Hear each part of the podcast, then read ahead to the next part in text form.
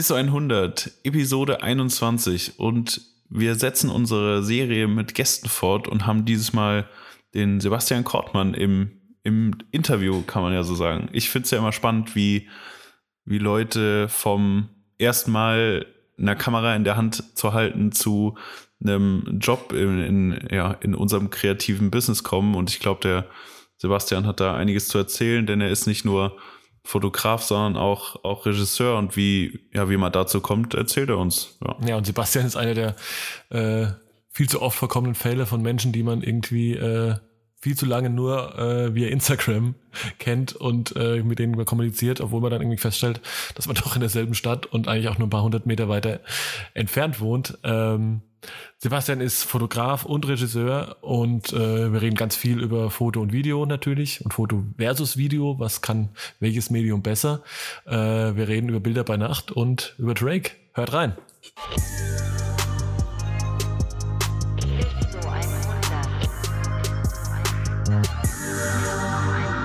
ISO 100, Episode 21.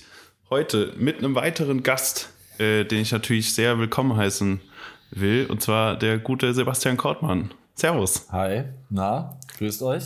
Hallo Sebastian. Schön, dass ich hier bin. Äh, ja, danke, dass du ja? uns hier in der, in der guten Runde äh, joinst. Ähm, prominente Runde. Prominente Runde auf einem guten Talk. Ja. Und damit wir direkt mal hier kalt, kalt reinsteigen, äh, haben Mario und ich uns was Gutes überlegt. Und zwar, ähm, kurze, kurze Szene, du äh, Du gehst ähm, zum ersten Mal mit deinen Schwiegereltern essen und deiner Freundin und ja. du sitzt im Restaurant und deine Freundin und deine äh, Schwiegermutti in Spee entscheiden sich gleichzeitig auf Toilette zu gehen. Das heißt, du sitzt mit deinem äh, Schwiegerdate ähm, alleine am Tisch, ganz unangenehm. Und dann ähm, fragt er dich ja, und, und sonst so? ja, und du müsstest zwei, musst, äh, zwei Minuten Stille überbrücken. Ja. Was? Also wenn, wenn jemand jetzt fragen würde, und sonst würde ich sagen, muss. Muss. Äh, ganz Ruhrpott-mäßig. Ähm, ich glaube, ich würde versuchen, die peinliche Stille damit zu überlenken, dass ich irgendwie über Fußball rede. das, ist, das ist das Einzige, wo ich, glaube ich, immer direkt, man weiß ja schnell, ne, wer, wer Fußballfan von irgendwas ja, ist oder ja. so, glaube ich, würde über Sport reden. Ich würde drüber über irgendwas über Sport reden. Wie kommt man denn, wie kommt man denn äh, schnell dazu, jemandem rauszufinden, was für ein Verein er mag? Oder überhaupt erstmal ja, Sportart? So. Ich glaube, ich habe meine Freundin vorher schon, ich hätte meine Freundin schon vorher okay. gefragt, ja. Äh, wo es in der Familie so liegt. Aber ja, ey, das ist eine richtig miese Frage. Das ist richtig, das ist nicht nur kaltes Wasser, das ist eiskaltes Wasser. Ja, mein Schwiegerpapa will natürlich auch wissen, wer ihm da gerade gegenüber sitzt. Ja, ja, ja, ja, ja. Ich würde, ich würde, glaube ich, ich würde einfach, glaube ich, eine, eine richtig interessante Frage über seinen Job stellen. Ja. So nach dem Motto, und was machst du denn so? Ja, was macht man denn da genau? Erklär doch mal. Ich ja. ihn reden lassen. Ich würde eine offene Frage stellen, um die Person reden lassen zu können. Das wäre, glaube ich, das Schlauste in so einer Situation, dass die andere Person einfach zwei Minuten labert. Ja, dann. Das wäre meine Lösung. Dann würde ich doch jetzt mal Schwiegervater den Spieß umdrehen. Erzähl durch mal. Ach du, die letzten Tage waren äh, interessant. Äh, nee, ich habe äh, die letzten Tage sehr viel geschrieben, äh, interessanterweise. Ähm, und das ja, so habe ich meine Tage verbracht an äh, Google Drive Docs und habe Text geschrieben und bereite mich auf Projekte vor. Das ist so das, was ich letzte Zeit gemacht habe. Das würde ich ihm jetzt sagen. Dann würde er wieder eine Frage stellen. Ne? Jetzt ist, ja, so, so läuft der Hase. ja, ja. An, die Leute reden lassen. An was hast du denn geschrieben, Gutes? Also äh, ich drehe nächste Woche. Ich weiß gar nicht, wann ihr das hier rausbringt. Deswegen stand heute, nächste Woche, ähm, drehe ich äh, eine Commercial für einen großen Sportartikelhersteller, einen der größten, zweitgrößter. Und, und äh, ja, muss da ein paar Tage beziehungsweise eine Woche jetzt nach München nächste Woche und da drehe ich dann diese Commercial, bei der ich dann glücklicherweise vorher mal diesen Regie-Pitch gewonnen habe, nach äh, Monaten des, des Fehlschlages und der Erniedrigung und der verlorenen Pitches, äh, ist jetzt, hat es jetzt endlich mal wieder richtig geklappt mit einem richtig niceen Projekt und ich freue mich tierisch drauf. Ja, sehr nice. Äh, ich würde mal, ich würde mal ähm, noch ein Stück weiter vorne anfangen, bevor, bevor wir hier über, wow, über ja. deinen genauen ähm, Job äh, reden. Wie Wie, war denn so, wann hast du das erste Mal eine Kamera in der Hand gehabt? Oder fing es überhaupt mit einer Kamera an bei dir? Also es fing mit, es fing mit einem Nokia-Handy an, mit dem man Fotos machen konnte. Das war diese Nokia Carl Zeiss Kooperation, die es ganz früher gab. So vor 15 Jahren ungefähr. So mit zum Schieben? Ja, ja, genau, genau, genau. Genau die Handys. Geil. Ich hatte so ein, äh, ich hatte so ein Schulprojekt äh, im, im Kunstunterricht. War auch einer der wenigen, der Kunst-LK haben wollte, aber es gab es bei uns nicht auf dem Gymnasium.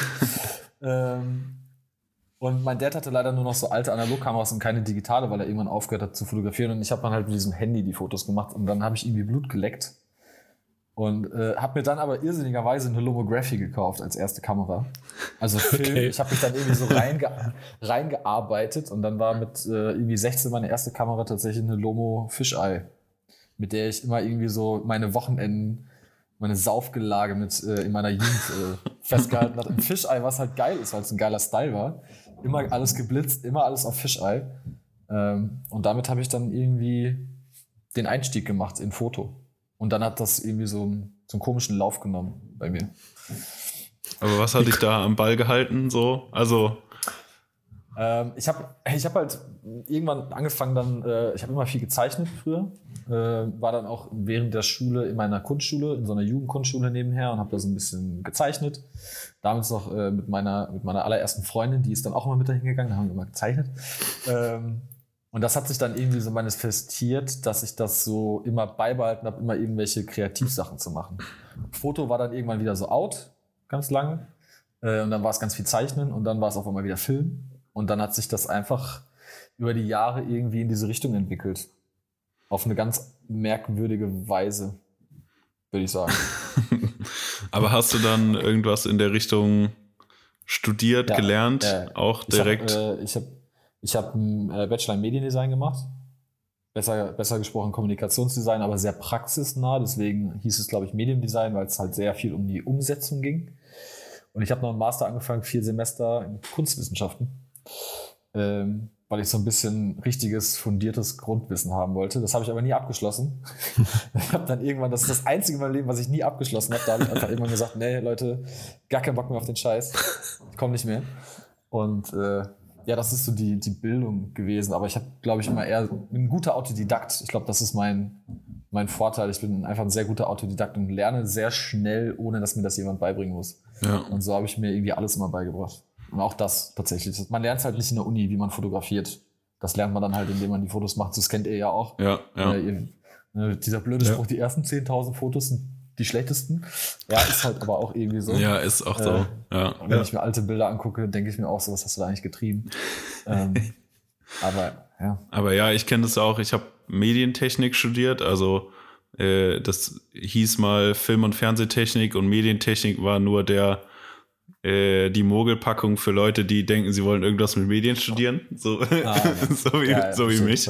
Ähm, aber es war eigentlich null medienlastig, sondern du hast Elektrotechnik gehabt und so äh, oh. Signalübertragung und so richtig Technik. So, Mathe. so richtig Mathe. Technik und auch mhm. wie eine Kamera aufgebaut ist und wie äh, Elektronen auf einem Sensor digitalisiert werden. Also so den ganzen Spaß. Das ist aber auch krass. Das ist aber auch krass. Aber es ist gar nicht mal so schlecht, wenn man das weiß. Nee, ist eigentlich echt. Oder? Im Nachhinein ist es wirklich nicht so schlecht. Aber ich habe halt im Studio. Absolut, ja. Weil am Ende kommt alles auf irgendwie, du kannst es so mathematisch halt runterrechnen und hast irgendwie ähm, Sinuskurven, die abgetastet ja. werden und den Eins- und Nullen enden und sowas. Das kannst du halt alles berechnen und überhaupt. Ciao. Ähm, und am Ende rotzen wir alles auf Sinustel drauf. Ja. Und dann ist so Dann ist egal, wie viele Pixel da sind oder nicht. Äh, oh. Ja, und deswegen, ähm, ich hatte aber vielleicht zwei oder dreimal, also meine Uni hatte auch ein Studio unten drin, auch irgendwie mit ähm, so Ari, so TV-Studio-Kameras, aber wir haben dann äh, Praxiserfahrungen gesammelt und haben so Weißabgleich-Kärtchen äh, abgefilmt mhm. und dann, also so, okay, ja. das wurde einem dann als Praxis äh, und, und ah, Praktikas ah, verkauft. okay, und deswegen krass. kann ich das verstehen, weil ich habe auch sonst halt mir alles selbst beigebracht, sei es irgendwie Webseiten zu bauen äh, oder, oder Fotos zu ja. machen. Ja, äh, bei mir auch. So eine Website bauen. Ich hatte vielleicht mal so ein, so ein Semester Web, da war ich aber ganz schlecht drin. Da ja. habe auch gar keinen Bock drauf gehabt, aber das, auch meine Website habe ich mir irgendwie in, in einer Nachtaktion selbst gebaut bis 4 Uhr morgens und so, in so einem Wahn, in so einem ganz bestimmten Tag. Und ey, ich, ich habe ja immer da, meine Haltung ist immer, Autodidakten sind eh in allem besser, weil Autodidakten das aus einem inneren Antrieb machen und nicht, weil sie es müssen. Ja. Ne? Das heißt, wenn man selber jetzt sagt, okay, ich habe Bock zu fotografieren und sich das selber beibringt, glaube ich auch, dass man da immer besser drin sein wird, weil man mehr Antrieb dahinter hat, als jemand, der das machen muss, zwangsweise. Ja, ja, weil er halt eine so, Ausbildung macht und ähm, dann ja nicht alles in der Ausbildung ihm wahrscheinlich so viel Spaß macht wie ja, genau, das genau. reine Fotografieren oder er muss ja auch dann wahrscheinlich die Dinge tun, die er oder fotografieren, die er nicht unbedingt fotografieren will. Irgendwas so ja. angefangen mit äh, Familienporträts vor so einer äh, graumelierten Wand oder sowas. Ähm, vor, vor Rauchfaser. Ja. Aber das war ja auch schon. Äh, Sebastian, das war eigentlich, wir können eigentlich schon aufhören, weil das war ja, also fand ich so gut auf den Punkt gebracht, das ist eigentlich schon die Punchline der, der, ja, der Folge. Das ist direkt Nein, bin, bin, ich, bin ich auch völlig, völlig bei dir. Ich glaube, tritt wahrscheinlich auf uns drei äh, gleichermaßen zu. Das wäre uns natürlich irgendwie, ja, also, ich würde jetzt mal sagen, 95 Prozent unseres äh, Wissens und praktischen ja, Skillsets irgendwie be selbst beigebracht haben. Ähm, mhm. Und ja, sobald du halt das irgendwie aus intrinsischer Motivation tust und es einfach machst, weil du irgendwie Bock drauf hast und nicht, weil es dir irgendwann sagt, dass du es jetzt machen musst oder irgendwie cool ist oder Teil einer Ausbildung oder was auch immer. Ähm, ich glaube, das schärft halt echt nochmal das Bild oder auch die, die Aufnahmefähigkeit und auch so ein bisschen den, den Hunger. Und ich glaube, das ist auch irgendwie so. Mhm. Jetzt sind mhm. wir, glaube ich, auch alle so ein bisschen weit gekommen. Äh, oder schon zumindest oh. mal ein kleines Stückchen. Oh. und äh, schon meiner Meinung nach schon auch ein Teil des, des Erfolgsrezeptes halt. Ne? Ähm, ja. Jetzt haben wir ja schon ein bisschen, sagen wir, um schon deinen dein Werdegang jetzt mal so im, im Fast Forward durchgenommen. Das heißt aber heute, wie würdest du, also um jetzt mal so auch in diesem Familien, in diesen Familienszenarien zu bleiben, äh, bis Sonntagmittag Kaffee trinken bei der Oma. Die Oma fragt, ja. Junge, was machst du denn eigentlich? Womit Omas verdienst du denn eigentlich dein Geld? Ja, Omas lieben mich ja. meistens. Das ist die Erfahrung meines Lebens, dass irgendwie Großeltern mich immer mehr mögen als die Eltern. Ich weiß gar nicht warum. ähm, ähm, jetzt aktuell verdiene ich tatsächlich mehr Geld mit Foto. Oder jetzt gerade ist mein Fokus mehr auf Foto. Das ist bei mir aber sehr abhängig davon, wie die Projekte gerade sind. Also ich persönlich mache natürlich die Regiesachen irgendwie lieber, weil ich da einfach viel mehr von mir reinpacken kann und weil das einfach viel kreativeren Input verlangt. Ähm, aber das ist dann, das, das shiftet halt immer. Ich weiß jetzt, dass ich die nächsten drei Wochen auf jeden Fall nicht viel fotografieren werde, weil ich halt diese Drehwoche habe und dann direkt in die Postproduktion einsteige, dann kommt nochmal ein Drehtag dafür. Und da bin ich dann eigentlich nur Regisseur in dem Fall und nicht mehr Fotograf. Ähm, allerdings ist das, wie gesagt, das ist so projektabhängig. Ich mache irgendwie beides. Es macht auch beides gleich viel Spaß. Und beides hat für mich irgendwie so einen so Purpose. Also das eine lässt mich halt kreativ viel besser ausleben als jetzt Foto. Weil ich habe bei Foto manchmal irgendwie so Limitierungen, auch wenn die vielleicht nur bei, bei mir im Kopf sind. Ähm, irgendwie mehr Limitierungen als bei so, einem, bei so einem Regiejob.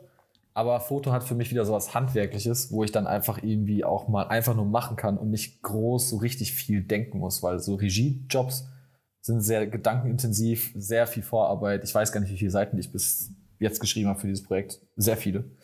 Ähm, und das ist irgendwie, das eine ist irgendwie so eine Waage, die sich irgendwie hält dadurch. Und das mhm. ja, lässt sich immer schwer so auf. Ich, deswegen habe ich auch keine Visitenkarte. Ich wusste gar nicht, was ich draufschreiben soll. ähm, Content Creator, wie wir alle. Ja, aber das ist, ja, schon. Aber dieser Regie, also ich, zum Beispiel bei Filmen bin ich halt, ich bin jetzt nicht so dieser One-Man-Film-Army Mensch. Das, also das habe ich, mache ich ab und zu ganz selten mal, aber das ist jetzt nicht so das, was ich richtig mache. Da ist das bei dem richtigen Commercial-Dreher nochmal viel feiner definiert. Ja, mhm. ja. Aber ja, Content Creation, ich meine, am Ende des Tages äh, kommen wir alle so ein bisschen auch über unsere Edits und über die, Kreat die, Kreativität, was man mit einem Foto macht, äh, statt einfach nur ein Foto zu posten. Ja.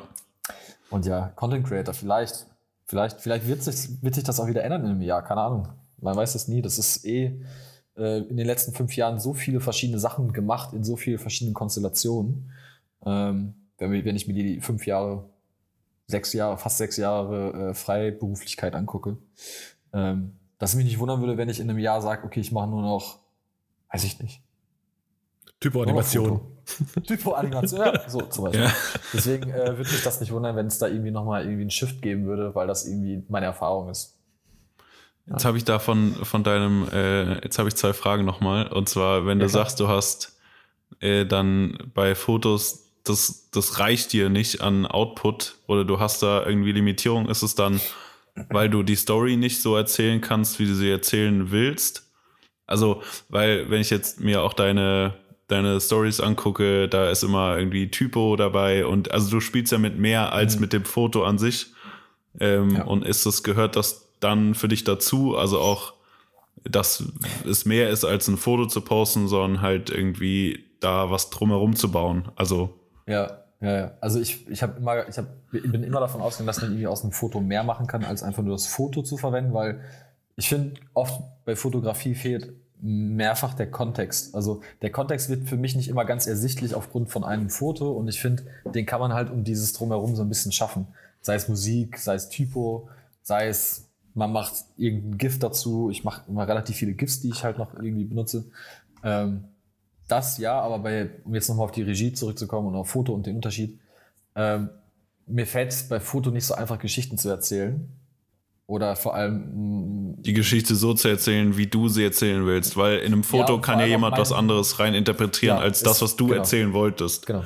Es ist, also ein Foto, finde ich, ist oft sehr viel subjektiver als ein Film. Ähm, und ich, ja, so, so diese Möglichkeit bei diesem Film, jetzt bei dem Dreh, was ich jetzt habe, natürlich nicht, weil da geht es halt um Sport. Ähm, aber es gibt natürlich auch Projekte, wo man halt ganz viel von sich auch reintut, ne? wo man halt auch vielleicht mal irgendwie eine dunkle oder eine sehr dunkle Phase hat, die sich da irgendwie widerspiegelt, indem man da halt ähm, eine kurzen, kurze, kurze Szenerie hat, die das irgendwie aufarbeitet oder so. Und ich finde, da kann man viel mehr mich drin wahrnehmen, glaube ich, als in den Fotos. Mhm. Würde ich jetzt einfach mhm. mal von mir aus so behaupten. Ähm, habe aber tatsächlich auch, und das ist das Problem bei Foto, äh, jetzt schon ganz oft den Gedanken gehabt, dass ich mir, dass ich gemerkt habe, okay, ich würde gerne mal irgendwie wieder was machen, was so ein bisschen mehr Gehalt hat. Äh, nicht immer nur irgendwo hingehen mit irgendjemanden und irgendwelche Fotos machen, sondern einfach mehr drumherum machen. Und ich glaube, das ja, würde ja. für mich nochmal auch Sinn machen. Und das ist halt aber wie so ein Team-Ding, weil das kannst du nicht alleine machen. Weil du kannst alleine, bist halt irgendwann auch limitiert. Dann, du brauchst jemanden, der es organisiert. Du brauchst jemanden, der gutes Styling kann, der weiß, okay, das und das passt gut zusammen. Und da ist es halt, ja, das ist, finde ich, ein bisschen das Schwierige an der Sache, dass man nicht immer so, man, zum Beispiel Kolja Eckert ist so ein bisschen ein gutes Vorbild für mich da, was das angeht, weil immer wenn er ein Bild postet, siehst du halt so sechs Accounts oder so drunter verlinkt ja. mit, äh, mit Leuten, die er halt irgendwie immer dabei hat. Und das macht total Sinn, weil ja. das halt vom Aufwand her alleine irgendwann nicht mehr stemmbar ist und dann kriegt man aber auch nochmal so einen Qualitätssprung und vielleicht auch so eine Inhalts, so eine Inhaltsebene rein, die mir halt oft bei meinen Fotos fehlt, die aber bei Regie wieder was anderes ist, weil man da irgendwie über Emotionen und Geschichten und Erzähltes kommen kann. Ja. Und das war auch der Grund, warum ich das mal machen wollte. Es ging mir immer nur ums Geschichten erzählen, weil ich so ein das ist so, so ein Familiending bei mir. Alle, äh, mein, mein Großvater, bestes Beispiel, war so der größte Storyteller aller Zeiten. Und das hat halt irgendwie so krass abgefärbt und das war immer irgendwie so der Motivator für diese Regiesachen. Ja, ja krass. Ja. ja. aber ich kann das total nachvollziehen. Ne? Also du hast ja, oder, du hast, glaube ich, schon, das, was du sagst, ist ja schon so, dass du bei einem Foto natürlich, das läuft, lässt natürlich mehr Raum für, Inspira äh, für Interpretation, ne? weil du siehst zwar, okay, du siehst jetzt vielleicht jetzt, um jetzt mal so einen, einen klassischen Chordmann vielleicht zu nehmen, du siehst jetzt irgendwie äh, ein Mädel in einer U-Bahn-Station stehen zum Beispiel, ne, mit irgendwie geilem Licht und so und geilem Crane oh, und so. Mann. Nein, aber kommen wir, kommen wir auch später nochmal drauf um das Thema, aber ähm, na, aber dann die Geschichte an sich, die entsteht dann ja mehr, aber die ist dann ja auf jeden Fall deutlich unkonkreter. Ne? Ich kann natürlich schon, wenn ich das betrachte, mich das so in meinen Band zieht, äh, dann kann ich da schon irgendwie mir da sowas ausmalen. Aber klar, wenn du natürlich auf einer, ich meine, du hast klar mindestens mal eine Dimension mehr, die Zeitdimension, wenn du halt über Film redest.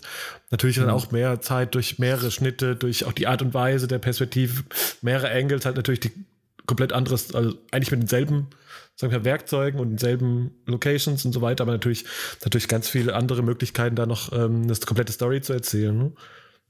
Ja, voll. Wobei das finde ich schon auch, auch irgendwie ganz cool, so auch äh, ne, jetzt bei dir, ich kann mich an dieses, dieses Fechtprojekt erinnern, wo das da ja mhm. durch auch nochmal, zwar rein fotografisch, aber dann auch auf, äh, oder primär fotografisch, aber dann auch so ein bisschen durch in so einer, in so einem Karussell, in so einem Slide auf Instagram halt irgendwie doch nochmal so dann mehr Storytelling-mäßig ja. interpretiert hast. Ne? Ja. Das finde ich halt auch immer super spannend. Was ich tatsächlich, um da jetzt nochmal einzuhaken und was meine Lösung ist im Kopf, die ich jetzt irgendwie auch für mich gefunden habe, dass ich demnächst anfangen wollte, ein Fotoshooting zu planen, wie ich einen Dreh plane. Also wirklich mir auch die Geschichte aufschreibe, mir auch diese Shots überlege, aber das dann halt nicht filme, sondern fotografiere und das dann halt in so einer Reihe zu schalten. Ich glaube, das wäre so eine Lösung, wie man halt eine Story erzählen kann, die genauso funktioniert, vielleicht wenn man sie sich durchscrollt. Ein bisschen wie ein Daumenkino, würde ich schon mhm. fast sagen. Ähm, das war so, so eine Idee von mir, mal sowas anzugehen und einfach mal zu testen. Irgendwas Kleines, irgendwie so ein, weiß ich nicht, vielleicht ein Beziehungsdrama-Ding oder irgendwas mit zwei Personen, wo ein bisschen auch Kommunikation und Diskussion oder so herrscht, dass man da einfach nochmal irgendwas macht. Ja.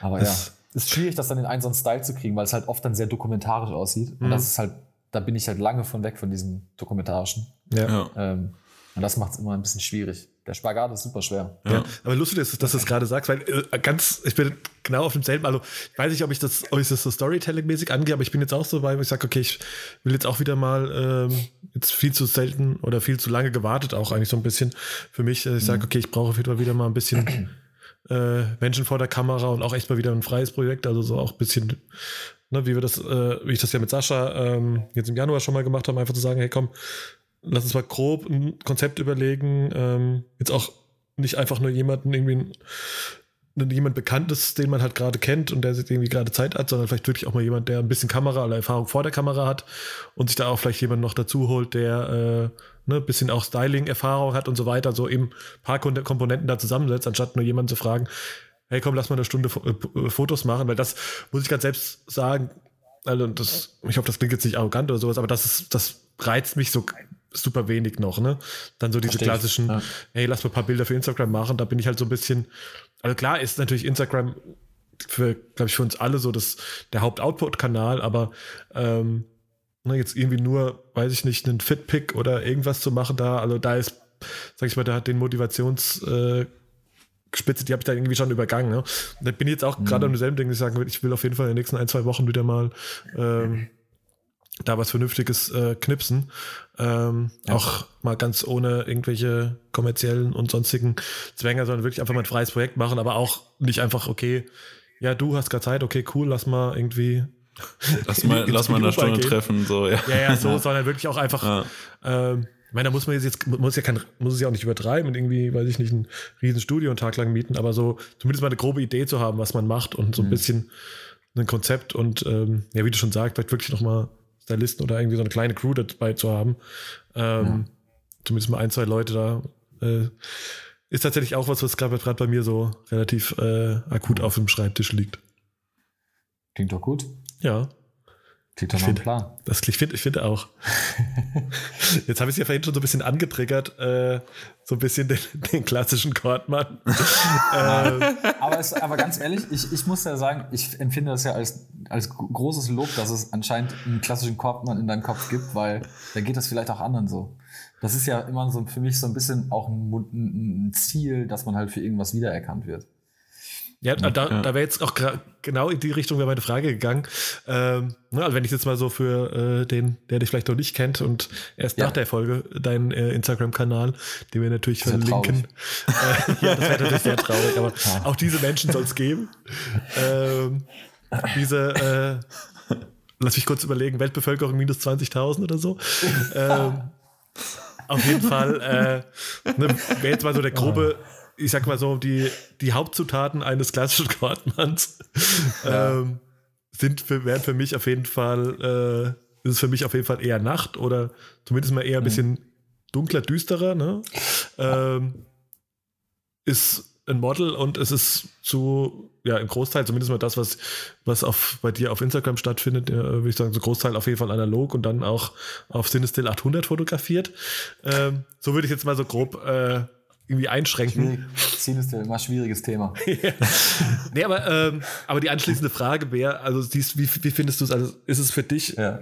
auf der einen Seite eher wichtig, wirklich den eigenen Stil zu haben und da den für das bekannt und dann auch im Endeffekt wollen ja alle irgendwie, müssen ja irgendwie wollen und müssen Geld verdienen, äh, weil es unser, auch irgendwie unser Job ist, dafür dann auch bewusst gebucht zu werden oder Mhm. Andere, sag ich mal, die andere These wäre, ähm, muss man als Fotograf auch eher ein bisschen, sag ich mal, vielfältiger äh, sein, mhm. um so ein bisschen, ja, um am Ende halt auch natürlich dem, dem Projekt, dem Kunden der, ja, der Story am Ende auch äh, irgendwie gerecht ja. zu werden und da sich da so ein bisschen anzupassen. Also wo, wo, wo liegst du da auf der, also der ich, Diskussion?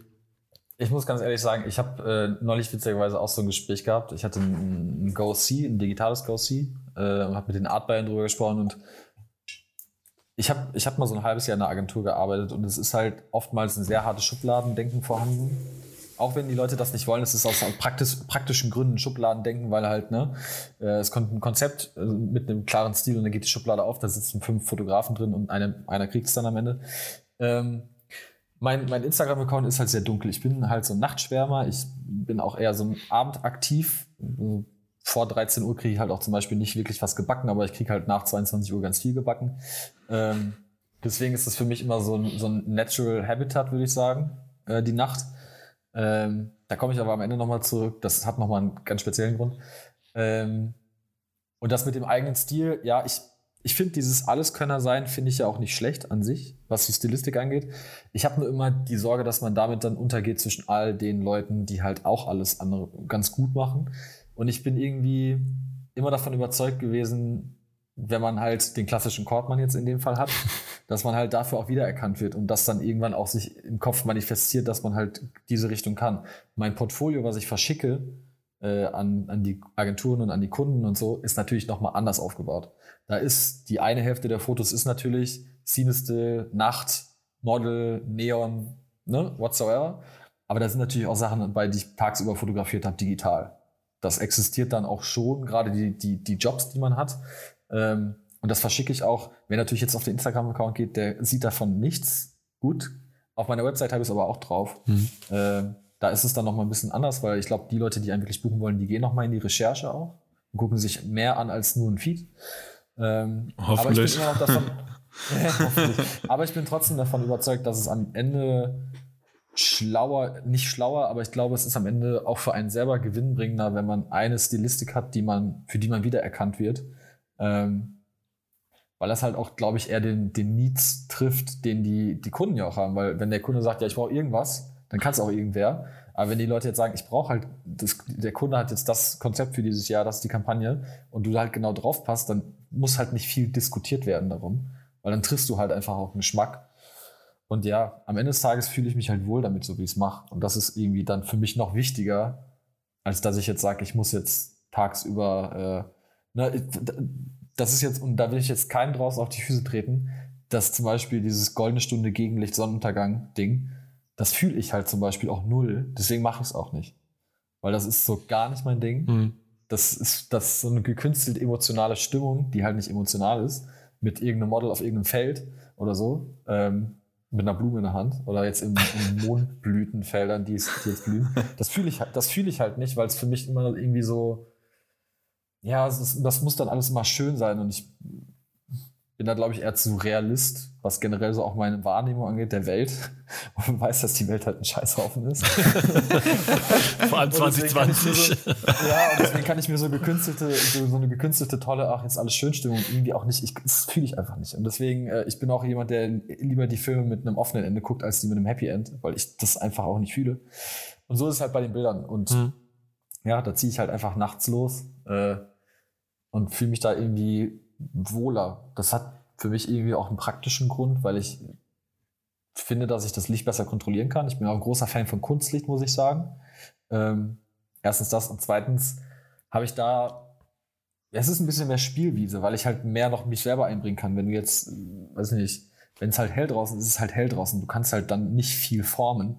Mhm. Und im Dunkeln kannst du halt ein bisschen mehr noch reinbringen von dir selbst und das, äh, ja, macht irgendwie Sinn für mich alles. Das fühle ich auf jeden Fall auch. Ich war, ich, wenn du mal Bilder von vor ein paar Jahren anguckst, dann ist dieses Gegen, Gegenlichtgedöns auf jeden Fall ja. meins gewesen. So ähm, ich habe auch so eine Phase gehabt, wo ich immer nur so Lichtschatten fotografiert habe. Ja. Also so Schatten und das war, das habe ich aber irgendwann, gab es so einen Moment, wo ich gemerkt habe, okay, ich fühle es halt auch nicht mehr. Und ich, das hat eher so einen privaten Grund, wo ich gesagt habe, okay, ich will das nicht mehr machen. Ja und habe dann einfach wieder einfach mich auch mal dahingesetzt und das macht man glaube ich eh viel zu selten, dass man sich einfach hinsetzt und sich überlegt, okay, was will ich eigentlich und was kann ich für mich irgendwie den Leuten zeigen und ich würde mich nie dafür schämen und würde immer dahinter stehen. Und das ist dann bei mir einfach auf dem Blatt Papier passiert und ich habe mir das aufgeschrieben, wo ich mich wohlfühle und was ich geil finde. Ja. Das sind genau diese Sachen halt. Ja, das ist ja wenn auch. Der Cinestill, wenn der Cinestill verfügbar ist, kurze Kritik an Cinestill. Ganz schwierig, was die Liefer Lieferzeiten angeht. das können, glaube ich, alle Leute fühlen, die den kaufen wollen, der immer ausverkauft ist. Ja. Ähm, ja, das ist ja, ja an allen Fronten gerade so, ne? Ja. ich habe ohne ja. Spaß, ich habe tatsächlich heute einfach, einfach mal zur Sicherheit, weil glaube ich, der auch demnächst teurer werden soll und auch die Verfügbarkeit DBM nachlässt. Ich habe einfach mal aus Sicherheit noch mal ein Dreierpack Kodak Gold gekauft heute. Einfach mal. Gab's den wieder bei, gab's den bei DM wieder? Ja. Deswegen war ich auf der Severinstraße, weil wir uns getroffen haben vorhin. Sehr gut, weil da war letztes Mal, da war letztes Mal noch ausverkauft. Wird eh alles wird teurer. Aber ja. ich habe äh, jetzt noch mal so einen Kamerastore in Belgien gefunden, der hatte noch irgendwie 10 Rollen Cinestill. Hatte er. Hatte er. Jetzt hat er sie nicht mehr. Jetzt sind sie in deinem Kühlschrank. Jetzt sind sie in meinem Kühlschrank, genau. Ja. Nein, da finde ich, äh, find ich auch ein spannender Punkt. Also ich glaube, das sollte man wirklich äh, also auch mal Notiz an mich selbst äh, wirklich hier und da sich mal eine ruhige Minute nehmen oder vielleicht auch drei und sich mal wirklich hinterfragen, so was, was, was will ich denn eigentlich, wo will ich denn eigentlich hin, wo sehe ich mich denn irgendwie so?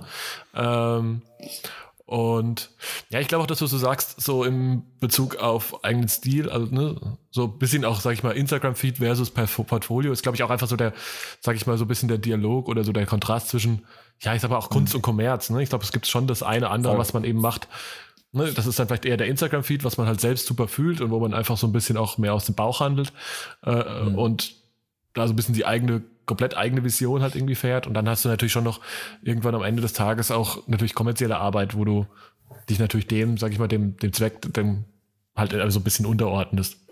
Voll. Und ich glaube, es wirkt Voll. auch einfach, was heißt, ähm, es wirkt, glaube ich, besser, wenn du ein Portfolio hast oder wenn du einen bestimmten Stil hast, das heißt, ist ja auch meistens so, dass du dann auch eine bestimmte Richtung an Jobs äh, irgendwie wahrnimmst. Also äh, mhm. du wirst jetzt nicht ähm, ähm, sonntags eine Hochzeit äh, filmen und dienstags eine Commercial für einen Sporthersteller. So, äh, ich finde es mhm. halt immer schwierig, weil das ist, das sind nicht nur zwei verschiedene Stile, die man dann fährt, sondern auch zwei verschiedene Interessen.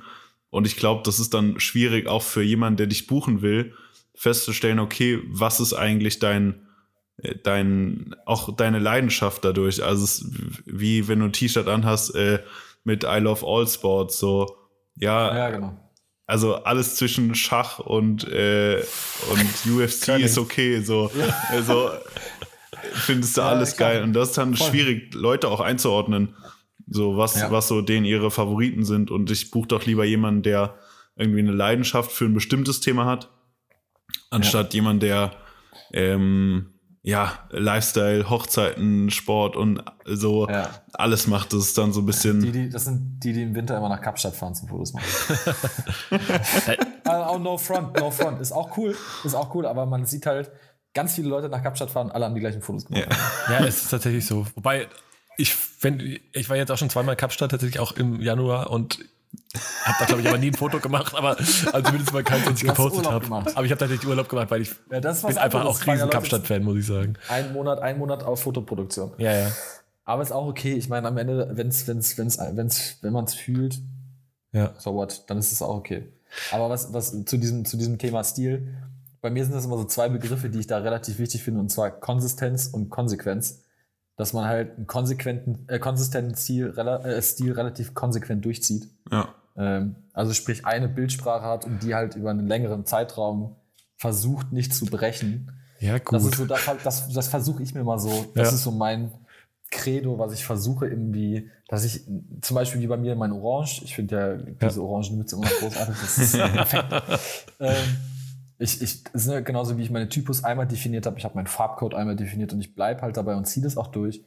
Und ich glaube, das funktioniert irgendwann. Irgendwann merken, erkennen, erkennen die Leute das. Ich kenne das von, einem, von einem Freund von mir, der ist Kameramann. Äh, Shoutout Daniel Obradovic, falls du das hörst. Ähm, der hat irgendwann mal gesagt, ich mache nur noch schwarz-weiße Stories, bis die Leute merken, oh, das schwarz-weiß, das muss Daniel sein. Und das ist genau die Denkweise, die, äh, die ich auch oft habe, wo ich mir einrede, dass das gut ist. Ja.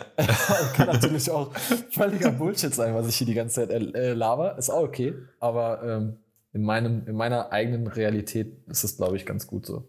Das Lustige ist, wenn, wenn, wenn, ich das hör, wenn du das sagst und ich, und ich das höre, würde ich sagen, ja, auf jeden Fall, ey, unterschreibe ich zu 100 Prozent. Und dann, dann gucke ich mir eine Minute später, würde ich, mache ich, mein, mach ich meinen eigenen Instagram-Feed auf und scroll da durch und denke ja. so, okay. Vielleicht sollte ich so einen YouTube-Account machen, einfach nur über solche Themen reden. Das sind Leute, ihr müsst ganz toll, Konsistenz und Konsequenz. Ja. Bei mir ist halt immer Kraut und Rüben, so ne? also sowohl zum Coaching. Was Looks als auch, sag ich mal, überhaupt Medien anbelangt, ne? Also irgendwie von, vom Klasse, von, von Porträt bis irgendwie Typo-Animation bis irgendwie Video bis irgend, irgendwas. Also das ist, äh, dann immer so Kraut und Rüben und aber ich glaube, selbst kann man das weniger einschätzen als ja, äh, als andere. Also ich würde auch nicht von mir behaupten, dass mein Stil irgendwie äh, oder mein Feed irgendeine Konsistenz hat, aber äh, es schreiben mir schon einige Leute, dass, äh, dass sie irgendwie meinen Stil mögen und dann denke ich mir so, ja, also irgendwie, irgendwie muss ja trotzdem einer da sein, auch, auch wenn ich das äh, nicht so 100% sehe, aber. Ja, man, man merkt das vielleicht nicht immer direkt so an so, an so klar festmachbaren Größen, ja. sondern immer eher irgendwie so an, man merkt vielleicht manchmal, wer es gemacht hat. Ne? Das, ist, das ist wie so ein Bild von, wie bei André zum Beispiel. Du erkennst die Bilder halt einfach. Ja. Ist auch nur eine Leica mhm. mit einem Vogtländer. Das ist jetzt auch nichts. Also haben ja mittlerweile, wie wir wissen, sehr viele Leute auch dieses Setup. Ähm, aber du siehst halt einfach, wenn er das Bild gemacht hat. Weil ja. es einfach die Person noch so viel dazu beiträgt, äh, wie dieses Foto entsteht. Ja. Und ja, ja ich glaube, im Fall vom André ist es halt auch, und das ist, glaube ich, das, was ähm, oftmals halt irgendwie Fotos ähm, dann auch wieder einzigartig macht oder auch so ein so ein Stil. Ich glaube, also ich unterstelle jetzt mal, dass es ganz viel auch einfach in der Interaktion mit ihm und dem Model halt irgendwie zu tun hat und auch natürlich die Art und Weise oder die mit dem Model selbst, ne, wie das natürlich, das ist schon auch immer noch ein Unterschied, ähm, wie die sich halt, wie du halt mit ein bisschen Erfahrung vor der Kamera dich verhandeln kannst. Aber ich glaube auch, da stelle jetzt mal in ganz vielen Situationen halt auch, dass André es halt irgendwie schafft, die in Situationen zu bringen, die halt ne, auch ein besonderes mhm. Foto halt entstehen lassen. Bondet, also was ich, ich bin ja ein paar Mal mit ihm unterwegs gewesen, er bondet sehr schnell mit den Leuten. Mhm das ist so ein Talent, was halt nicht viele Leute haben, dass sie halt sehr schnell irgendwie auf einer Ebene mit den Leuten cool sind. Und ich habe auch immer, immer das Gefühl gehabt, wenn wir irgendwie unterwegs sind, hat er danach irgendwie zu allen noch einen richtig guten Kontakt danach. das ist halt irgendwie, das ist halt auch, das ist halt ein super wichtiges Talent, dass man da halt immer irgendwie direkt so auf einer Ebene ist mit den Leuten. Und ja, voll. Ja, das ja. ist dann, das kann man dann halt oder das kann man ja auch nicht lernen. Nee. Ja. Das ist echt, ja, ich glaube echt, das ist so eine, ich glaube, sowas, was so viel auch unterschätzt wird, ne? Also wenn du mit Leuten über Fotografie sprichst, ähm, ne, jetzt sind wir jetzt mal bewusst auch mal, sag ich mal, den, das Stück vom Kuchen, was irgendwie mit Menschen, also People, Porträt etc. zu nur das mhm. rauspickt. Ne, aber trotzdem Fragen, ganz sind die ersten Fragen, ja, ey, welche Kamera nutzen du und welches Objektiv und äh, was machst du da im Edit und ähm, ist es analog, ist es digital oder irgendwas? Äh, ne? Also ist ja alles auch natürlich jetzt keine unwichtigen Fragen per se, aber ich glaube, was viel mehr dazu beiträgt, ist, glaube ich, auch einfach so die, die soziale Komponente des Fotografierens, ne? dass du eben, wie du sagst, mhm. halt irgendwie mit deinem Model halt irgendwie da irgendwie auf einem Level sein musst oder irgendwie halt viben musst, ne? Also ich, und da, ich glaube, das ist einfach ein Qualitäts, eine Qualitätszutat sozusagen oder wenn du halt eine bestimmte, gerade so auf, ne, jetzt würde ich jetzt André auch als relativ sag ich mal, das ist oft so auf so einer emotionalen Ebene, du, ne, was natürlich mhm. dann auch mit seinen Captions so ein bisschen auch sowieso seinen ganzen Stil irgendwie entspricht. Aber da ist es schon auch so, dass es irgendwie, ähm, ne, auch der Art und Weise, wie dich dann halt auch, sag ich mal, das, das Model anschaut, wie die in die Kamera schaut, ist schon auch alles irgendwie dazu beiträgt, ja. dass halt in das, in das, die Bilder halt auch so wirken. Ähm, ja, und das sollte auch ja. ein Fokus sein, was man, was man versucht zu lernen. Also ich glaube, keine Ahnung, meine ersten Fotos mit Models war so, äh, das machst du schon richtig. Nee, mach, ja. nee, passt schon so. Ist, mach einfach so. Ja. Nee, das sieht ja. super aus. Weil du auch einfach nicht weißt, wie du mit demjenigen dann umgehst. Und ich glaube, das zu lernen ist halt sau wichtig einfach. Also selbst wenn du nicht danach irgendwie äh, Best Friends aus dem Shooting gehst, aber während des Shootings halt, dass du mit der Person irgendwie auf einer, auf einer Ebene bist und äh, am Ende auch das Foto rauskriegst, was du in deinem Kopf hast. Also, dass du, dass du die Momente erzeugst, in denen das Model genau das macht, was du vorher dir überlegt hattest. Ja, absolut. Ja. Kann ich so unterschreiben. Ja. Das sind halt alles sehr kommunikationslastige Berufe, die wir haben. Auf jeden Fall, also es ja. geht halt nichts darüber, also nichts kommt darüber, dass man irgendwie gut kommuniziert mit den Leuten und auch vor, vorab gut kommunizieren kann, was man möchte und was man erwartet auch. Ja. Und ich glaube, das hilft immer dabei, um eine Location zu bekommen, oder um ein Model zu bekommen oder irgendwas anderes zu bekommen. Ähm, ich habe immer das Gefühl, dass es sehr abhängig davon, wie man kommuniziert. Ja, voll. Unterschreibe ich, unterschreibe ich sofort. Jetzt haben wir ganz viel über unseren äh, Freund und Kollegen André Josselin gesprochen, ähm, der, glaube ich, für viele auch einfach eine gute Inspirationsquelle ist. Äh, gibt's, was würdest du für dich so, sag ich mal, als Inspiration, Einflüsse nehmen? Also gibt es so irgendwie, ist es hauptsächlich Instagram, also das so dich beeinflusst, sag ich mal, in dem, was du tust, oder bist du auch irgend so jemand sagt, okay, ich muss auch irgendwann mal irgendwie in die, äh, weiß ich nicht, analoge Welt zurück und gehe in Museen oder schaue mir Ausstellungen an oder sowas, oder was ist, was, was beeinflusst dein Schaffen? Zumindest mal so ja, bewusst. Der, der, letzte, der letzte Punkt war schon mal sehr gut. Ich äh, gehe sehr gerne in Museen, auch sehr gerne in Ausstellungen. Äh, guck mir generell, aber, und das ist das Ding bei mir, ähm, ich, ich habe zum Beispiel oft das Problem, ich, also ich versuche immer sehr zu steuern, was ich mir angucke, ähm, damit ich mir nicht irgendwas angucke mir nicht einfach so durch die Gegend scrolle auf irgendwelchen Plattformen. Ähm, bin tatsächlich auch neulich irgendwie hunderten Leuten entfolgt, weil, ich, weil mich das einfach nicht mehr interessiert hat, was da passiert. Ähm, und ich habe für mich einfach festgestellt, dass ich halt steuern muss, was ich mir angucke. Und da geht es halt darum, was äh, für Plattformen nutze. Ich bin immer noch ein großer Fan von Tumblr. Ich weiß, Tumblr ist lange out. Ähm, allerdings, äh, ja, bin ich da immer noch, habe ich noch mein Tumblr-Feed und beziehungsweise folge noch ganz vielen Tumblr-Feeds, die ich sehr gut finde.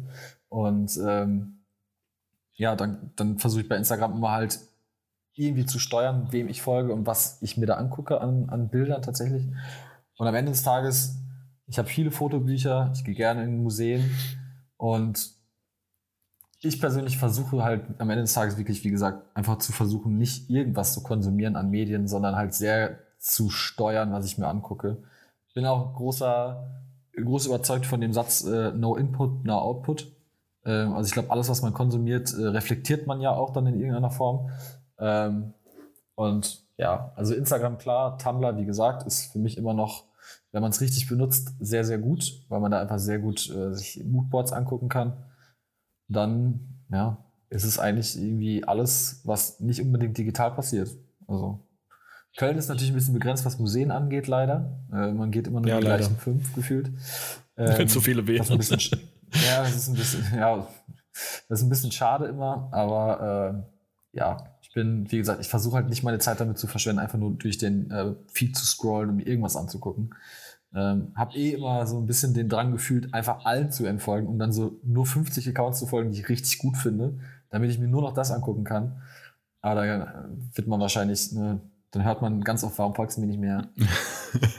dann, kommt, dann kommt die soziale Komponente dazu. Und dann, ja, ja. Was, halt, was halt Schwachsinn ist eigentlich. Ne? Ja, also, ja, Aber ähm, ja, also wie gesagt, ich, das will ich auch immer versuchen, irgendwie das zu steuern, was man sich anguckt. Weil man, man ist schon ja, wir leben in einer Zeit, wo man eh so ein bisschen Bilderflut-Welt hat. Ne? Es gibt, prasselt sehr viel Inhalt auf uns ein.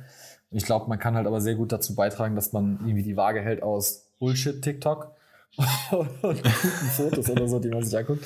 Äh, wobei natürlich auch manchmal mal so 20 Minuten auf TikTok kleben bleibt und sich einfach nur denkt, was mit der Menschheit passiert ist. Habe ich noch nie gemacht, ja. Gott sei Dank. Ja, dann hast du was verpasst. Das ist grausam. Gut, deswegen verbringst du auch die Hälfte der Zeit auf in, in der Warzone so. Also. Ja. man, kann, man kann nur eins von beiden, TikTok oder Warzone. Ja. ja. Aber es ist krass, also, was, was halt aber auch daraus wird, aus diesem Überkonsum, habe ich jetzt tatsächlich gestern festgestellt, habe ich gedacht, okay, was bist du eigentlich doch für ein Vollidiot? Was ist, was ist denn mit dir los? Aber ich glaube, dadurch, dass man halt auch so ein bisschen halt auch das antrainiert, dass man ne, super viel konsumiert, konsumieren kann. Ich habe dann mhm. irgendwann mich gestern dabei ertappt, wie ich ne, bei einem am schönen Wetter auf dem Balkon an einem Sonntagmittag äh, gefrühstückt habe mit lecker Kaffee und allem drum und dran. Hab parallel äh, einen Podcast gehört aber dazu auch noch, äh, noch irgendwo auf dem Handy, weiß ich nicht, News gelesen und Blogs gelesen und wo ich denke, so, sag mal, wie, was willst du denn noch machen? Also willst du noch irgendwie, äh, weiß ich nicht, brauchst du noch auf dem linken Ohr noch jemanden, der dir irgendwie was vorliest und am besten noch gleichzeitig noch einen TED-Talk dazu gucken? Also, ja. ne, also man, kannst du nicht einfach an einem Sonntagmittag nichts tun, außer frühstücken? Ne, also es ist das so ein bisschen auch diese, ja.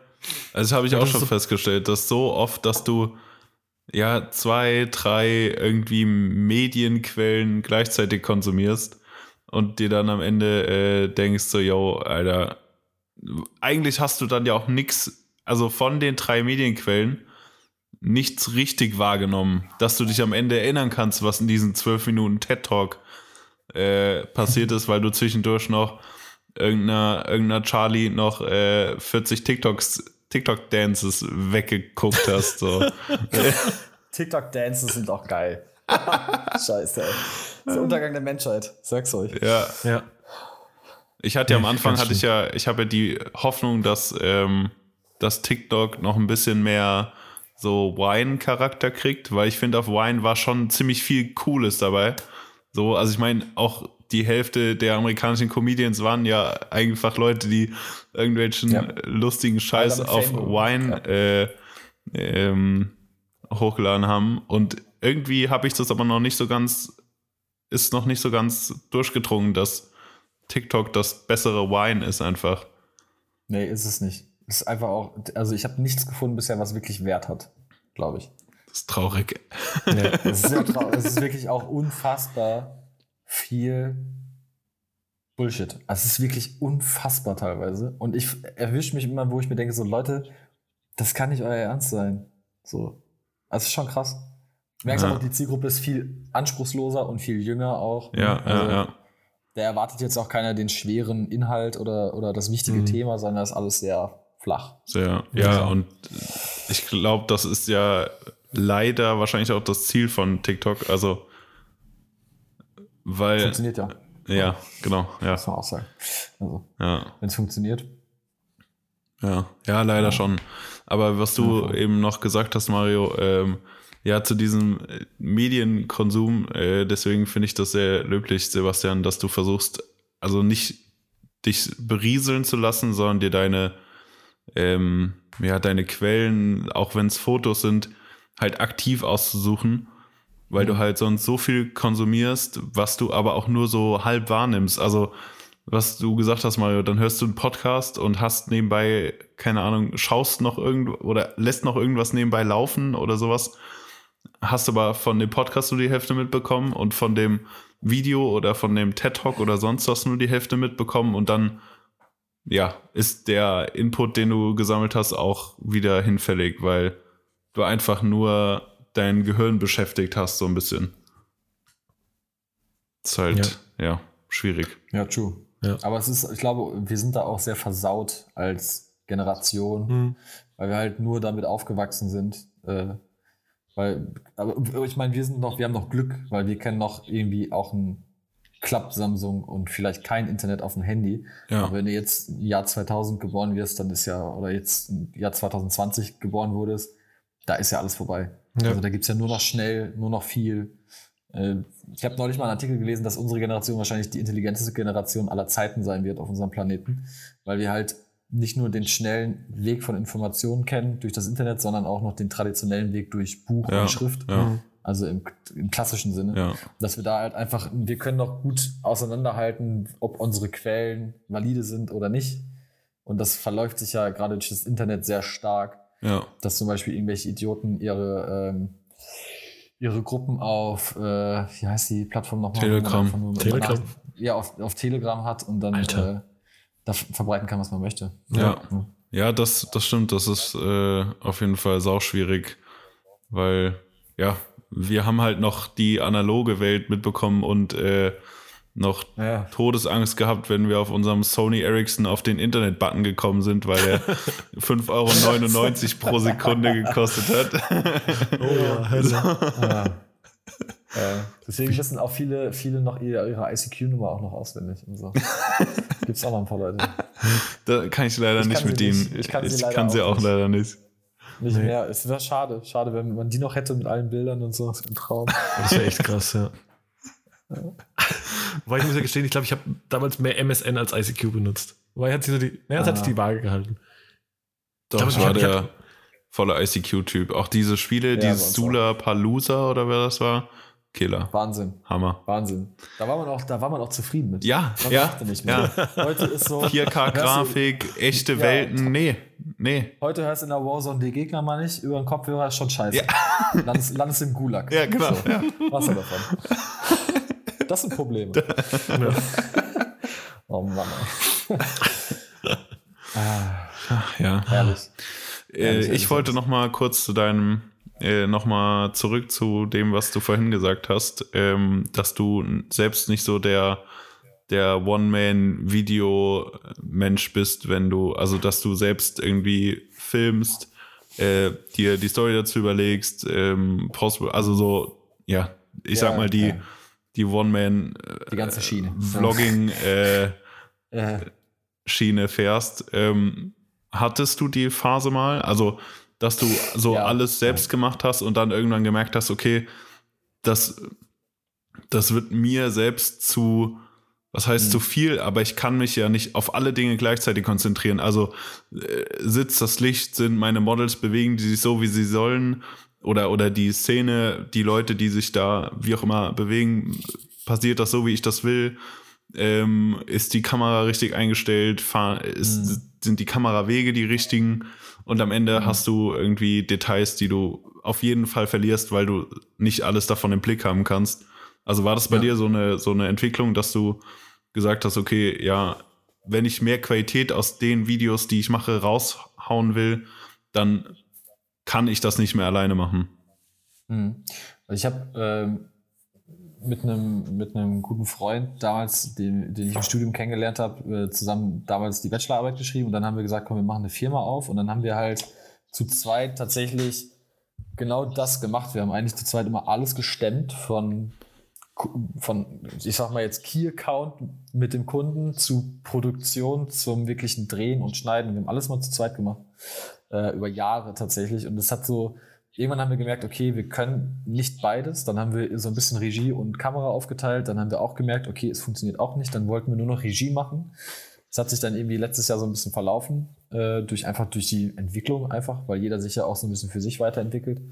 Ähm, und da merkte man halt schon, du kannst halt einen gewissen Qualitätsstandard nicht kriegen alleine. Es funktioniert einfach nicht. Gerade Film ist so ein Teamwork-Ding, wie nichts anderes, glaube ich, was ich je kennengelernt habe. Kein Sport, Okay, Sport ist halt auch oft so, aber weiß nicht, wenn du einen guten Stürmer hast, der kann auch alleine durchlaufen und ein Tor schießen. Aber bei so einem Film ist es so schwer, ohne gutes Teamwork das zu machen, weil wenn du schon überlegst, du hast alleine jetzt bei dem Dreh, jetzt hat alleine der Kameramann zwei Assistenten.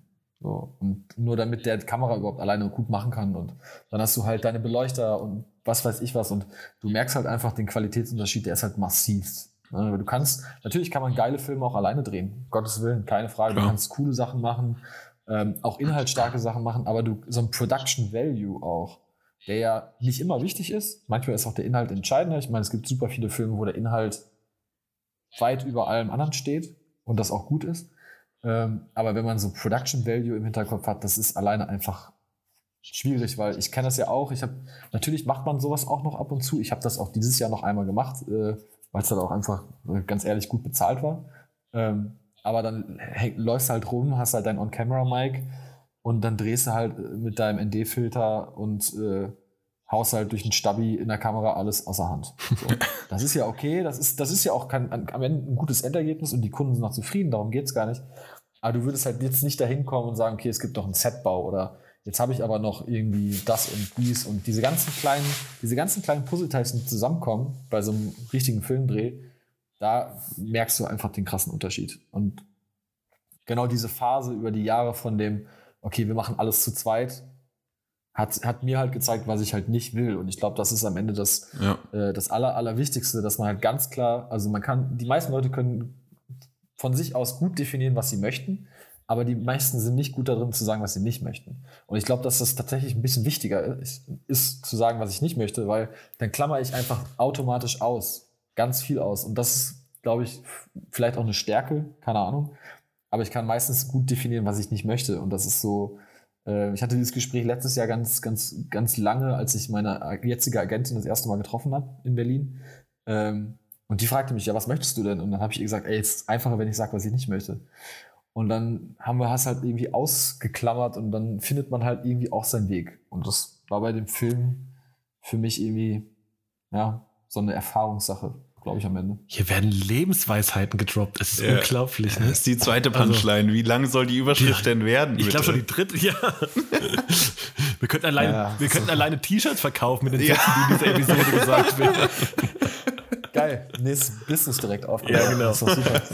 Ja, keine Ahnung. Ich, ich, ich mache mit, aber ich glaube, ich bin jemand, der sich sehr viel Gedanken macht um sowas. Oder generell sehr viel über solche Themen einfach nachdenkt, gerne auch. Äh, und ich glaube, deswegen kann ich da auch ganz gut drüber sprechen. Weil ich mir ja. da halt einfach schon ganz oft Gedanken drüber gemacht Ja, ich merke das, also ich, das so, ich glaube, es ist auch, äh, ja, ich glaube, es ist einfach auch passiert so im Zuge eines Reifeprozesses. Ne? Also vielleicht ja, lässt voll. man hier und da so ein bisschen natürlich auch die Unbekümmertheit liegen der Jugend, wo man gedacht hat, okay, ich halte jetzt einfach irgendwie drauf und ich mache jetzt und rock jetzt irgendwie alles zusammen und ja, kann ich doch auch, ja, ich weiß auch, wie das geht und ich mache jetzt irgendwie alles auf einmal so.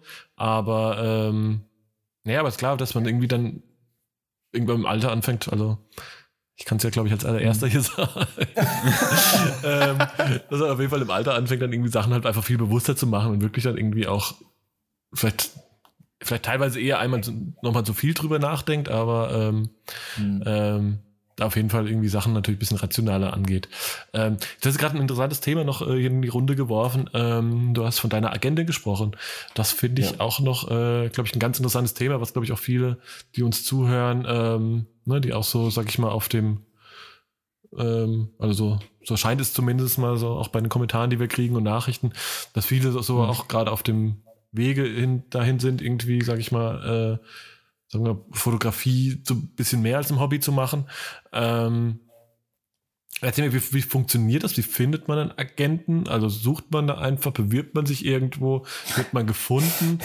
Ähm, ja. Und wie, also wie funktioniert das überhaupt? Und was würdest du, was sind so deine, ne, also du bist ja. natürlich eher auf der Pro-Seite. Ähm, Ne? Oder gibt es auch negative Seiten, sowas wie würdest wie. Kann ich auch von berichten. Ja. Habe ich auch alles durch. Dann hau doch mal raus. Ähm, ja. ähm, also das, das Ding ist mit der, mit der Agentin, die ist ja nur für Regie. Also die Christina äh, habe ich heute ganz viel mit telefoniert, weil wir so ein bisschen äh, Druck machen mussten wegen so ein paar Sachen. Und äh, erstens ist es sehr gut, jemanden zu haben, den man halt sehr also dem man gut vertrauen kann. Ich meine, ich kenne sie halt jetzt ein bisschen länger. Blind vertrauen ist schwierig, aber ich glaube, das ist eine der wenigen Personen, der ich wirklich richtig tiefgründig vertrauen kann und ihr auch sagen kann, ich könnte ihr auch sagen, ich vertraue dir ganz stark und ich überlasse ihr auch ganz viel, klar, und dafür ist sie auch da am Ende des Tages. Ähm, ich wurde mal, als ich noch Regie-Duo war, ich war ja mal ein Regie-Duo, bevor ich ganz alleine war, ähm, hatten, waren wir in so einer Produktion vertreten in Berlin und da haben wir gemerkt, wie, wie das Negativbeispiel sein kann, dass man halt falsch verkauft wird, auf falsche Jobs verkauft wird, auf Jobs, wo man gar nicht reinpasst. Und da ist es, glaube ich, wichtig, in dem Fall jemanden zu haben, der das Feingefühl hat, zu wissen, wo man hingehört mit dem, was man macht. Und der halt auch einen so ein bisschen den Rücken frei hält. Ich meine, in dem Fall ist es so, sie kalkuliert für mich. Ich sage dann nur so, ja, okay, finde ich gut oder meistens bin ich überrascht, ehrlich gesagt, weil ich, weil ich das meistens gar nicht einschätzen kann. Weil gerade bei Regie ist es halt, gibt keinen Tagessatz, sondern es wird am Budget festgemacht und an anderen Sachen. Ähm, dass man jemanden hat, der sowas übernimmt, der einem da hilft, der einem an die Hand nimmt und auch diese Tipps gibt. Zum Beispiel heute habe ich den Impuls gehabt, ich war am Wochenende so ein bisschen angesäuert über so ein paar Sachen und dachte mir, heute rufe ich den Producer an, jetzt sage ich dem alles, was ich denke. Und dann meinte sie, aber ich habe sie natürlich erst angerufen und sie meinte schon, nee, ich mache das schon. Kein Stress, du du musst noch mit denen drehen am, am Set, ihr müsst eine gute Stimmung haben, ich mach das schon. Weil wenn der auf mich sauer ist, ist mir das egal. Und ähm, das sind so Sachen, das ist echt gut. Und der, der Weg dahin zu der Agentin ist halt, ähm, ja, es ist halt bei mir tatsächlich aus einem Impuls entstanden, über den ich eigentlich nicht stolz bin. Tatsächlich, ich, ich erzähle die Geschichte jetzt, die wissen nicht viele, weil da waren so, ich glaube, zwei Leute um mich herum, als das passiert ist.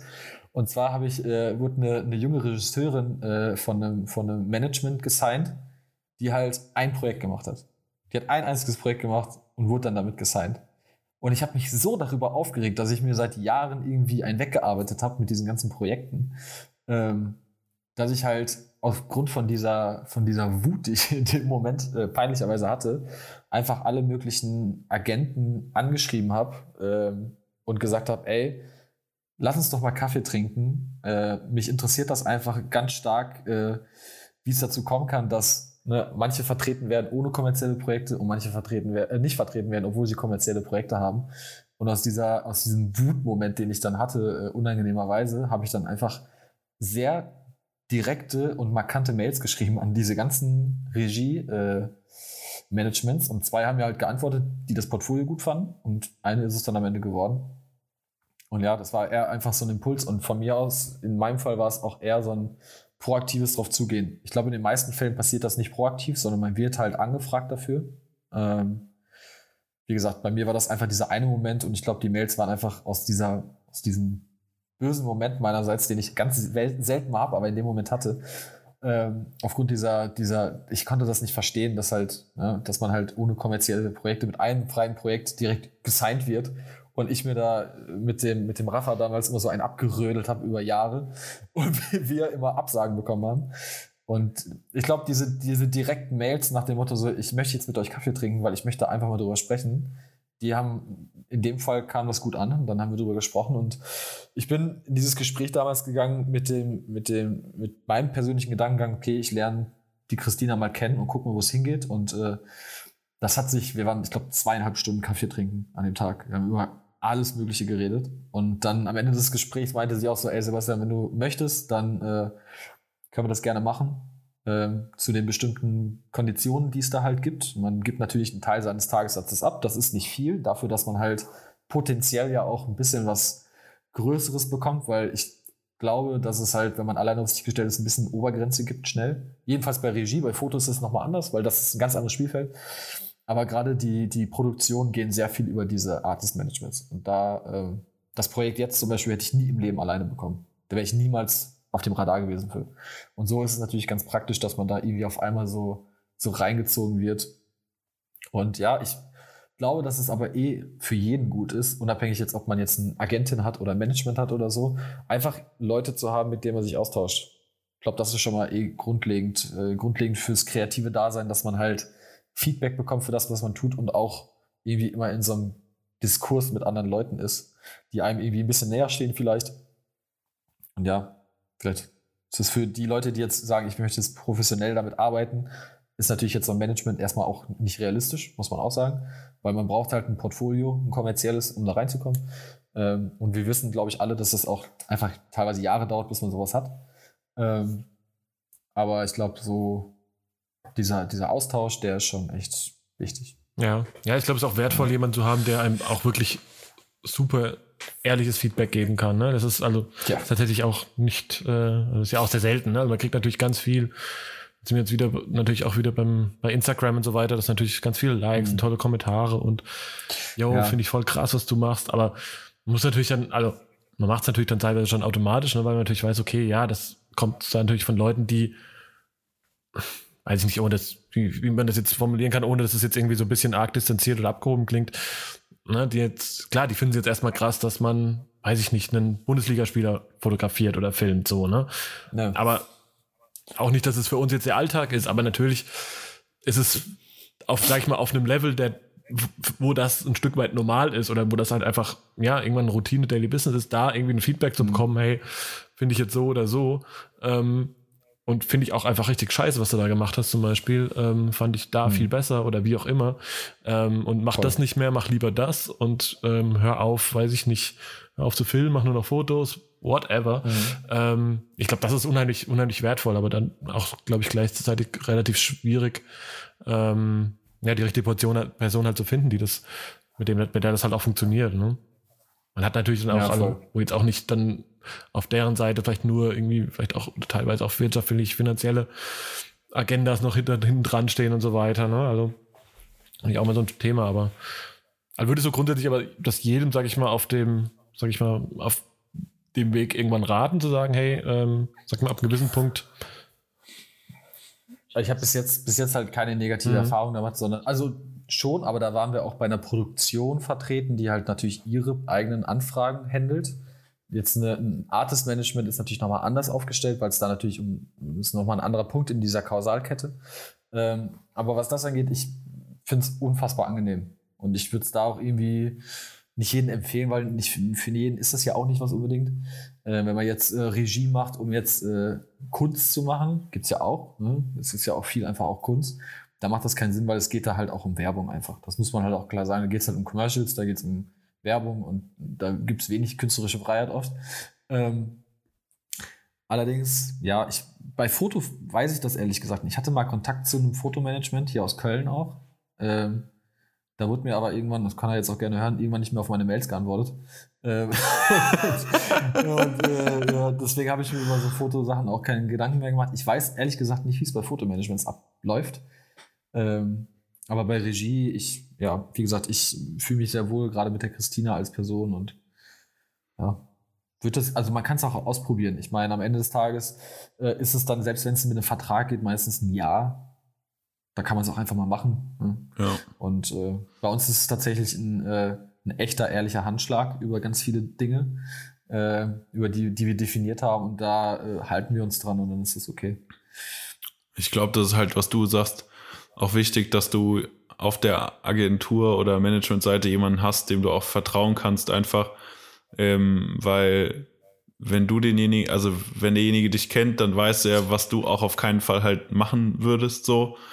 Äh, und stellt halt auch nicht die monetären Interessen irgendwie über die persönlichen, weil also einerseits klar kann, kannst du jetzt irgendwas filmen oder was einen Auftrag äh, äh, erledigen, der irgendwie viel Kohle bringt, aber er wird ja auch nicht so gut, wenn du das auf keinen Fall fühlst, was du da dann tun sollst. Und ich glaube, es ist wichtig, dass Leute das auch dann respektieren und äh, schätzen und das nicht Money äh, das, das, das höchst, die höchste Prio da hat bei den Sachen. Das darf, das darf nie so sein. Ich, das ist sowieso, wenn, wenn Geld der Motivator ist, dann ist es meistens auch der falsche Motivator, weil man es dann nicht mehr für sich macht, sondern für den äh, für das Monetäre. Und das ist, ich, ich habe immer das Gefühl, dass oftmals sowas als, als Vorwand genommen wird, ja, ich will jetzt mal ein Jahr Kohle verdienen, aber es ist halt, das ist halt, das rächt sich dann halt, wenn man dann irgendwie unzufrieden mit seinem Job ist, keinen Bock mehr hat. Ja, ja. Oder was auch immer. Und wenn das der Motivator ist, dann, äh, ja, ich glaube, ja, dann folgt, folgt man dem falschen, dem falschen so. In kleinen Dingen ist es ja schon, äh, wenn Instagram-Follower dein einziger Motivator ist, irgendwie deinen Feed zu füttern, äh, ja. ist, glaube ich, auch auf jeden Fall Absolut. Auf, auf lange Sicht bringt dir das halt gar nichts, weil. Nö, außer äh, Reichweite. Ja, okay. Ja, das kann, ja, kann, ja. kann, sein, dass du da mal eine Anfrage kriegst, um irgendwie ein Produkt zu platzieren oder so. Ja, aber du wirst ähm, halt ich, nicht gebucht am Ende als Fotograf, der was fotografiert. Ja, genau. Nicht, weil damit er es auf seinem Feed postet, sondern damit jemand diese Fotos für Werbung, in dem Fall, was wir ja hauptsächlich machen, irgendwie verwendet. So glaube ich einfach. Ich würde auch direkt wenn mir jetzt jemand sagt, du kannst 10k abgeben und hast dafür aber 1000 nur Creative Director, Art Director und Art Buyer von den größten Agenturen, die dir alle folgen und das cool finden, ja. würde ich das sofort machen, weil die, die 10.000 bringen mir dann nichts. Äh, weil am Ende ist das auch nicht die Quantität, die so entscheidet, glaube ich. Ich meine, es ist schön, dass Leute, dass das Leuten gefällt und so. Das ist ja auch, Klar. Ne, das ist wie der Künstler im Theater seinen Applaus braucht, damit er weiß, das ist gut, was ich gemacht habe. Ja ist ja auch schön und so. Es wächst ja auch dann immer irgendwann automatisch, warum auch immer. Aber ich glaube, ähm, ja, die Qualität an, an Abonnenten wäre da manchmal ein bisschen, bisschen cooler, als dass jetzt der 95.000. Fotograf einfolgt. Dann lieber zwei krasse äh, Creative Director von irgendwelchen Agenturen, die sagen so, ey, das ist geil, den buchen wir jetzt mal. Weißt du? Ist am Ende so. Ja. ja. Aber das kann man ja leider nicht steuern. Das ist, das ist, man kann es leider nicht steuern. Das ist das größte Problem. Man kann es nur versuchen, aber schwierig. Ist, ist leider nicht ja. drin, das stimmt, ja. Nee, leider ja. nicht. Leider nicht. Ja, das hast du ja gesagt, du bist auch ein sehr, äh, ne? wir haben ja, ja glaube ich, alle so ein bisschen festgestellt, dass man mit dem Alter auch ein bisschen bewusster, rationaler wird, auch planender. Ähm, ja. Was macht denn der Zukunft, Sebastian? Was macht er denn mit 50 äh, zum Beispiel? Kurz, kurz, kurz nochmal Einwand mit dem, mit dem Alter. Ich habe tatsächlich neulich auch nochmal so ein Gespräch gehabt. äh, ich rezitiere jetzt nochmal. Ähm, ich habe das Gefühl, man hat irgendwie so einen Punkt, äh, ich weiß nicht, ob ihr beide jetzt schon da wart. Ich gehe mal davon aus vielleicht. Aber bei mir war es so, ich bin jetzt, ich werde jetzt im September 30 und ich hatte so vor zwei Jahren ungefähr, hat es bei mir im Kopf einfach Klick gemacht, gefühlt. Ich weiß auch nicht, das war so von heute auf morgen, dass man sich dann irgendwie so auf einmal so wohlfühlt mit dem, was man ist, was man macht und wie man ist und auch dann einfach feststellt, was man braucht und was man nicht braucht. Ich habe zum Beispiel nach fast acht Jahren äh, eine Beziehung beendet, bin ausgezogen, habe ganz viel umgebaut weil ich dann irgendwann gemerkt habe, okay, mein Leben, also ne, diese Selbstakzeptanz, die man vielleicht irgendwann mal hat, die ist wichtig und mein 50-jähriges Ich, ähm, um jetzt den Zukunfts, ich, so weit plane ich nicht, tatsächlich. Ich versuche mir so immer so in die nächsten zwei Jahre so reinzudenken, was passieren könnte. Und ich, ich bin ein großer, großer, ich glaube ja an Autosuggestion. Da glauben, glaube ich, viele nicht dran. Für viele ist das Schwachsinn. Ich glaube, wenn man sich halt, wenn man sich was manifestiert im Kopf, dass man auch unterbewusst so ein bisschen so handelt und auch so kommuniziert. Und äh, mein Ziel ist auf jeden Fall, dass die Regie-Jobs, äh, den, den ich jetzt nächste Woche hätte, den hätte ich gern äh, öfter vom, vom Level und vom Anspruch her und dass man sich da einfach weiterentwickelt, dass die Projekte größer werden. Nicht viele, vielleicht nicht mehr werden, aber dass man da einfach viel mehr Möglichkeiten hat über die Zeit. Und das 50-jährige, der 50-jährige Sebastian Bauer, da hat sich in den letzten Jahren so viel geändert, wo der sitzt. Ich, ich hoffe, der sitzt auf so einem, also, okay, 50 ist noch nicht so Rentenalter, ne? Nee, er muss vielleicht noch ein bisschen obwohl, Geld verdienen noch. Je nachdem, wie die nächsten Jahre kommen. Je nachdem, wie die, je nachdem, wie die Kryptowährungen die nächsten Monate laufen, kann das schon früh zur, zur Rente, Rente Da hast du noch zwei alte äh, Festplatten, gell, ausgegraben. Nochmal, vielleicht, naja, ich habe mein Bitcoin-Wallet schon seit, seit dem Studium. Äh, irgendwann, ist, irgendwann ist Zahltag. Nein, so Ding. ist es nicht. Äh, leider nicht, leider nicht. Ich, den, den, Zug habe ich verpasst. Ähm, aber ich glaube, mein 50-jähriges Ich wäre froh, wenn er ähm, und das ist so ein Thema, wo ich mich, wo ich mir lange Gedanken drüber gemacht habe. Ähm, ich möchte halt irgendwie jetzt, wo ich noch relativ flexibel und frei bin, ohne jetzt verheiratet und ein Kind zu haben, so viel halt schaffen und erreichen, dass wenn ich dann eine Familie habe, dass ich einfach mir die Zeit nehmen kann, wie ich will dafür. Das wäre zum Beispiel bei mir ein relativ wichtiges Thema. Meine Eltern haben zum Beispiel super viel gearbeitet. Mein Papa hatte äh, neben seinem Job war der noch äh, selbstständig früher und der war halt super viel unterwegs. Und das ist gar nicht schlimm. Das war auch nie ein großartiges Thema für mich, aber man merkt halt schon, ob jemand viel zu Hause ist oder nicht. Und ja. ich zum Beispiel merke halt, wenn ich jetzt die Jahre richtig nutze und dann vielleicht irgendwann mal, man weiß ja nie, eine Frau habe und Kinder, man weiß auch nicht, ob das klappt, äh, dann, äh, dann möchte ich halt irgendwie entscheiden können, mache ich jetzt ein Projekt und bin eine Woche raus oder habe ich halt Zeit? Und das ist, glaube ich, so das, wo ich darauf hinarbeite, dass ich das 50-jährige Ich seine Zeit selber einteilen kann. Geht. Unabhängig jetzt, ob man jetzt äh, Multimillionär durch äh, irgendwas ist oder ob man äh, Angestellter irgendwo ist, sondern mir geht es eher darum, dass ich gerne hätte, dass ich meine Zeit einteilen kann, wie ich das für richtig, für richtig halte. Geht dann damit einher, dass du, sagen wir mal, ich sage jetzt mal, dich zur Ruhe setzen, aber äh, so ähm, nee, nicht zur Ruhe setzen, aber dass du diese, diese Ruhe hast, später zu Hause zu sein und deine Zeit so einteilen zu können, geht es damit einher, dass du dann auch irgendwo sagst, so, ich habe die Ziele, die ich beruflich erreichen will, habe ich erreicht und jetzt, mhm. jetzt kann noch vieles kommen, aber jetzt habe ich nicht mehr, was heißt nicht mehr den Anspruch, aber nicht mehr den Hassel zu sagen, ja. das will ich noch machen und vorher komme ja. ich nicht zur Ruhe, so. Ja, ja, genau, das ist das, glaube ich, dass man, dass man halt ähm, diese Punkte, diese Stepstones für sich so ein bisschen im Kopf abgearbeitet und erreicht hat. Und ähm, ich glaube, dieser Hassel ist aber auch so ein bisschen das, was auch die Spreu vom Weizen trennt. Weil nicht jeder kann gut hasseln und dieses It's all hustle, no luck äh, äh, Momentum, äh, da glaube ich dran, da, da, so bin ich auch aufgewachsen. Ähm, so sind meine Freunde aufgewachsen, mit denen ich schon zur Schule gegangen bin, die alle, mit denen ich jetzt ein freies Projekt mache, so ein Audioprojekt, was sehr spannend wird. Ähm, und ähm, ich, also ich bin ein großer Fan davon zu hassen. Ich kann auch einfach theoretisch Tage durcharbeiten. Mir macht das überhaupt nichts. Ähm, und ich glaube, am Ende des Tages ist das auch nochmal ein Unterschied, dass es viele gibt, die nicht bereit dazu sind, dieses Risiko zu gehen, irgendwie Zeit zu investieren, sich selber da irgendwie auch so ein bisschen nicht aufzuopfern, aber ne, viel von sich in so Sachen reinzustecken. Und ich glaube, das macht am Ende nochmal einen Unterschied. Dass man halt nicht sagt, okay, jetzt ist aber 16.30 Uhr, jetzt muss ich mir nach Hause fahren. Sondern dass man vielleicht doch mal bis 10 Uhr abends sitzt, aber dann halt diesen Step gemacht hat. Weil ich glaube, jede Minute, die man investiert, lohnt sich in einem späteren Zeitpunkt auf jeden Fall wenn man sie halt richtig investiert. Wenn man ja. jetzt TikTok-Videos guckt, nicht. Aber wenn ich jetzt produktiv an irgendwas von mir selber arbeite, auch wenn es vielleicht erst in einem halben Jahr ein Outcome hat, dann ist es halt keine verschwendete Zeit. Und das Konzept ist nicht immer bei jedem so im Kopf, was aber auch vollkommen okay ist. Ähm, Was, glaube ich, daraus resultiert, dass die Welt gerade so schnelllebig ist. Also, ja, weil klar. dadurch, dass du jeden Tag so viele Outcomes von irgendwas siehst, wird dir suggeriert, ja. okay, das, was ich heute, was heute die Idee ist, muss morgen praktisch schon gepostet sein, so, so mhm, dumm gesagt. Absolut.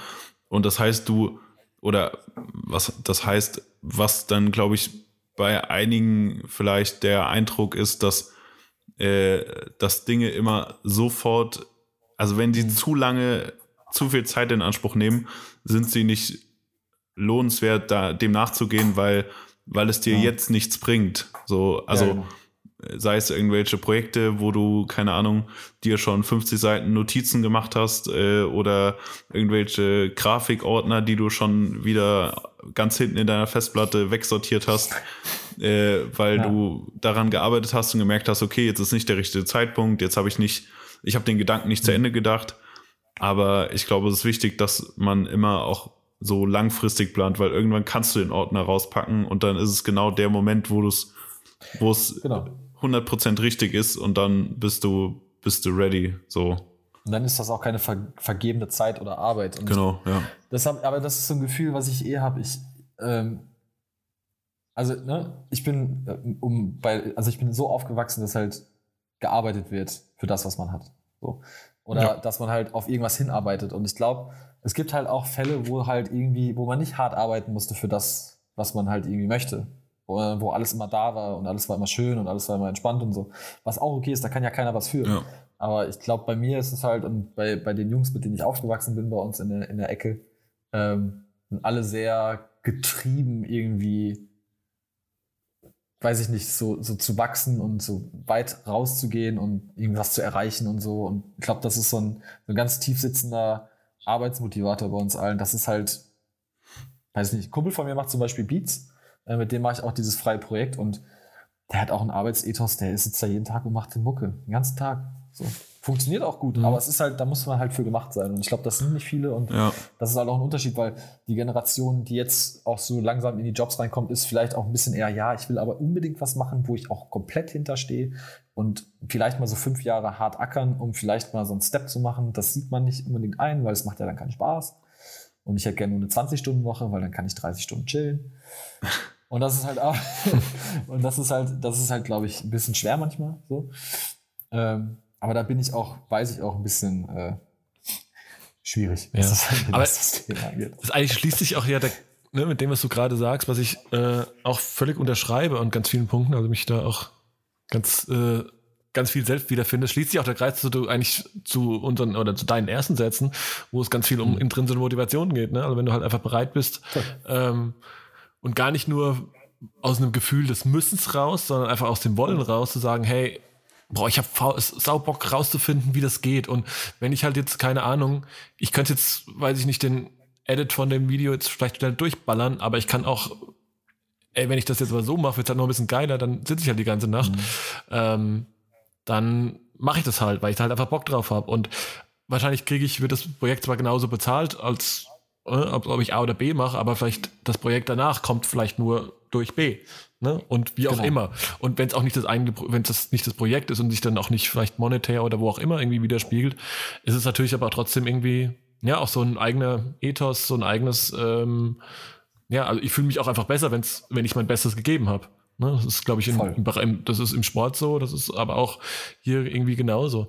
Und ich habe manchmal so ein bisschen das Gefühl, ähm, weil du auch so ein bisschen so die nachfolgende, die junge Generation ansprichst, da habe ich ganz oft, was ich auch so an ne, wenn ich so sehe, wenn man so ein bisschen interagiert, auch ähm, ne, sei Instagram DMs, das auch irgendwie bei anderen Kollegen irgendwie sieht, ich habe da oft das Gefühl, dass man, dass da die Bereitschaft dafür gar nicht so oder oftmals gar nicht so da ist und die relativ viel, relativ schnell sofort wollen. So, also ich sag jetzt mal, boah krass, du hast äh, Mick Milf äh, fotografiert, ja, das würde ich gern auch mal machen. Hab jetzt aber fotografiert halt gerade noch mit dem iPhone. Also weißt du, so, so dieses. Ja, man sucht immer eine Abkürzung. Ja, genau. So. Gibt's ah, okay, nicht. so geht das. Okay, dann gibt's ja. ja noch, dann kann ich mir da irgendwie den Preset im Internet runterladen und dann muss ich ja nur ein Foto machen, dann ist es fertig und dann bin ich genauso wie der. Das so, so, so leicht ist es leider nicht, ne? Also am Ende ist halt, äh, ja, ist halt Hustle irgendwie Teil des Erfolgs. Irgendwo in einem, in einem anderen, im englischsprachigen Podcast hat auch neulich jemand gesagt, äh, Hustle beats Talent. Und da glaube ich zum, glaube ich zum Glück auch dran. Ne? Also deswegen vielleicht. Ja, weil auf Talent kannst du dich halt schnell ausruhen. So, also ja. wenn dir ja. auch, keine Ahnung, du bist der, in der, in der D-Jugend bist du der beste Fußballer in deiner Mannschaft und das wird dir auch immer wieder gesagt. Äh, mhm. Und dann darfst du irgendwie mal äh, zu irgendeinem Auswahltraining von, von einem größeren Verein, bla bla bla. Ja, dir wird es halt so lange gesagt, bis andere Leute, äh, bis der kleine Benjamin, der bei dir gespielt hat und immer Ball vorbeigetreten hat, äh, dann auf einmal, keine Ahnung, in der, in der Startaufstellung steht. So. Ja. Also weil genau. du immer. Weil der hat nach jedem Training noch, weiß ich nicht, äh, noch mal ein paar Runden gedreht hat und noch mal ja, zehn genau. auf Tor, mehr ja. aufs Tor geschossen hat. Ja.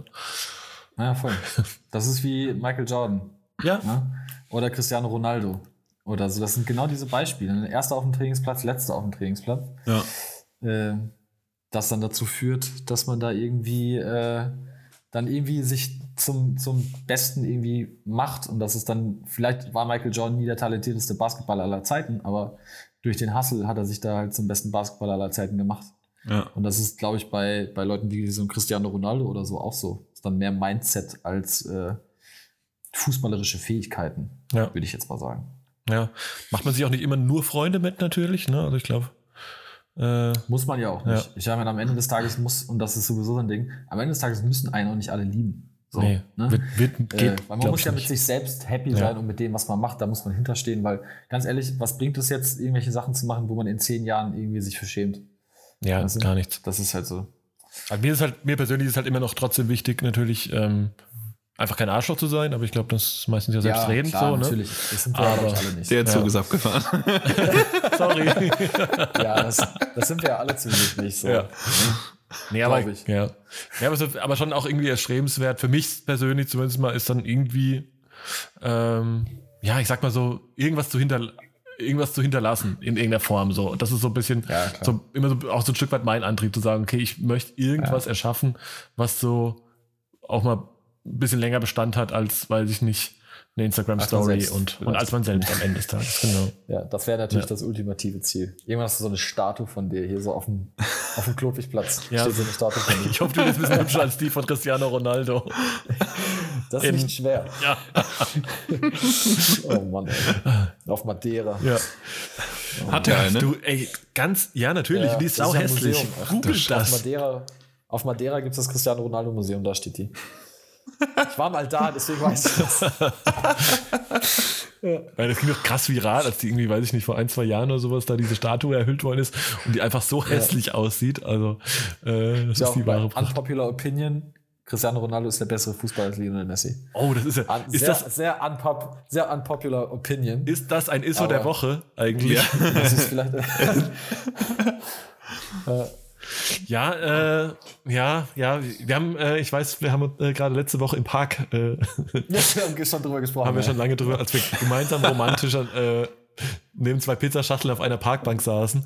Ähm, ja. Hast du mir dein, hast du mir das schon? Ja, ich kann es, ich, ja, ich kann es ein Stück weit unterschreiben. Ne? Also was ist ja oder? Die wichtigen Spiele entscheidet man dann halt auf dem Platz und das kann Messi nicht und das kann Ronaldo und deswegen. Ne? Wenn Ronaldo sagt, ich muss heute ein gutes Spiel machen, dann schießt er drei Tore. Und Messi ist einmal am Ball. ich finde es halt bei Ronaldo undankbar, dass im Vergleich zu Messi eher mal als das arrogante Arschloch betitelt wird. Aber er spielt, also auf dem Spielfeld kann er auch ein Riesenarschloch sein, so. Ja. Also who cares? Also äh, die ganze Welt, aber wenn er, wenn er halt neben dem Platz halt ein netter Kerl ist, so, dann lass ihn ja. doch so spielen, wie er, wie er will. Also ich meine. Voll. Ja, deswegen Vielleicht ist er ja einfach ein netter Kerl, also wer weiß, keine mhm. Ahnung. Ich glaube, Cristiano Ronaldo gibt mehr Autogramme und macht mehr Fotos mit kleinen Kids als Messi, wenn man, wenn man sich das mal so manchmal anschaut. Wahrscheinlich wirklich so, ne? Und ich glaube, er war ja auch, glaube ich, ja. äh, ne, am Anfang der Corona-Krise, glaube ich, auch einer der allerersten, der irgendwie ähm, den Geldbeutel relativ weit aufgemacht hat und da irgendwie, irgendwie glaube ich, Hotels als sogar als, als Krankenhäuser zur Verfügung gestellt hat, irgendwie sowas, ja, ne? Oder ja. Jetzt so mal ein bisschen Halbwissen aus den Headlines zusammenzusagen. Ja, aber es ist, das ist dann aber Mentalitätssache. Ja. ja. ne? Und das ist dann, das ist genau dieser Hustle beats Talent. Ne? Messi ist natürlich, wenn der Ball am Fuß ist, der bessere Fußballer, keine Frage. Aber Cristiano ist halt immer noch der Erste auf dem Trainingsplatz und der Letzte, mhm. der geht. Und ich glaube, das macht dann den Unterschied auch im Kopf. Ne? Ja. Weil Messi ruht sich drauf auf und verliert jedes Finale. und Cristiano Ronaldo halt nicht unbedingt. Ja. Das ist halt das Ding. Ja. Der schießt dann die drei Tore. Ja. Ich glaube, ganz so krass würde ich jetzt den Unterschied nicht machen. Ich glaub, äh, Nein, der, natürlich, also der ist jetzt kein astronomischer Unterschied, aber ich, also ich finde dieses, dieses eine Prozent, was dazwischen ist, ja. nicht mal diese 0,2 Prozent, die dazwischen liegen, das ist dann Team CR7. Ja, ja, den Content kann ich mitgehen. Ja, alle, alle, ja. ja, Sebastian, das waren Geil.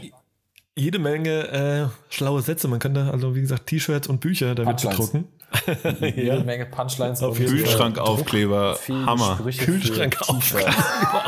also Kühlschrankmagnete meinte ich auch hier. Ja, genau. So. Ja. ja, Sebastian, das waren ganz viele äh, pointierte Punchlines und äh, sehr viele schlaue Sachen äh, für Kühlschrankmagneten, T-Shirts und alles Mögliche. Ähm, Diem Schriftzüge. Ja, genau. Wandtattoos. Ja, oh. In der Zapfino geschrieben. So ja, natürlich. So. Ah. Damit hast du auf jeden Fall äh, das Recht äh, mehr als verdient, äh, dein Album und oder deinen Song der Woche oder zumindest mal des Momentes äh, ja. auf unsere Playlist zu packen. Und ich soll dir jetzt sagen, welcher Song das ist. Auf jeden ja. Fall. Was ah, gab's auf die Ohren so, die letzten? Was läuft gerade äh, Heavy Rotation mäßig bei mir? Ähm, tatsächlich ein Song, der jetzt aber schon wieder so drei, vier Wochen alt ist. Da müssen wir jetzt mit leben, dass der jetzt nicht aktuell aktuell ist. Immer noch Drake, Chicago Freestyle. Ja. Finde ich einer der besten Drake-Songs aller Zeiten. Ähm, den würde ich auf die Heavy Rotation packen, glaube ich. Nee, nehmen wir drauf. Also richtig aktuell gerade. Ich habe ich hab, ich hab in der letzten Zeit ein bisschen viel gehört. Ich meine, so UFO 361 Emotions ist auch ein nicer Song. Mhm. Ähm, da gibt es schon, schon ein paar, aber es ist, ich, das Problem bei mir ist, ich höre einfach sehr viel Musik den ganzen Tag. Also hier läuft eigentlich ständig Musik. Äh, und deswegen habe ich so viel Zeug, dass ich manchmal nicht immer genauso diesen einen Song rauspicken kann. Ich kann jetzt wahrscheinlich noch eine halbe Stunde weiter Songs sagen. Ähm, aber ich glaube, Drake. Drake geht immer. So. Drake geht wirklich immer. Ja, das ja. muss man echt ich glaub, sagen. Ich glaube, 80% meiner, meiner Captions sind auch Drake-Songs. ja, das ist mir auch schon aufgefallen. ja, ich hab's durchschaut, das, so, Muster. Ich, ich höre immer irgendwann eine Musik und dann denke ich mir so, ach, das passt ganz geil und dann nehme ich die Songtexte. Ohne Credits. Ist easy.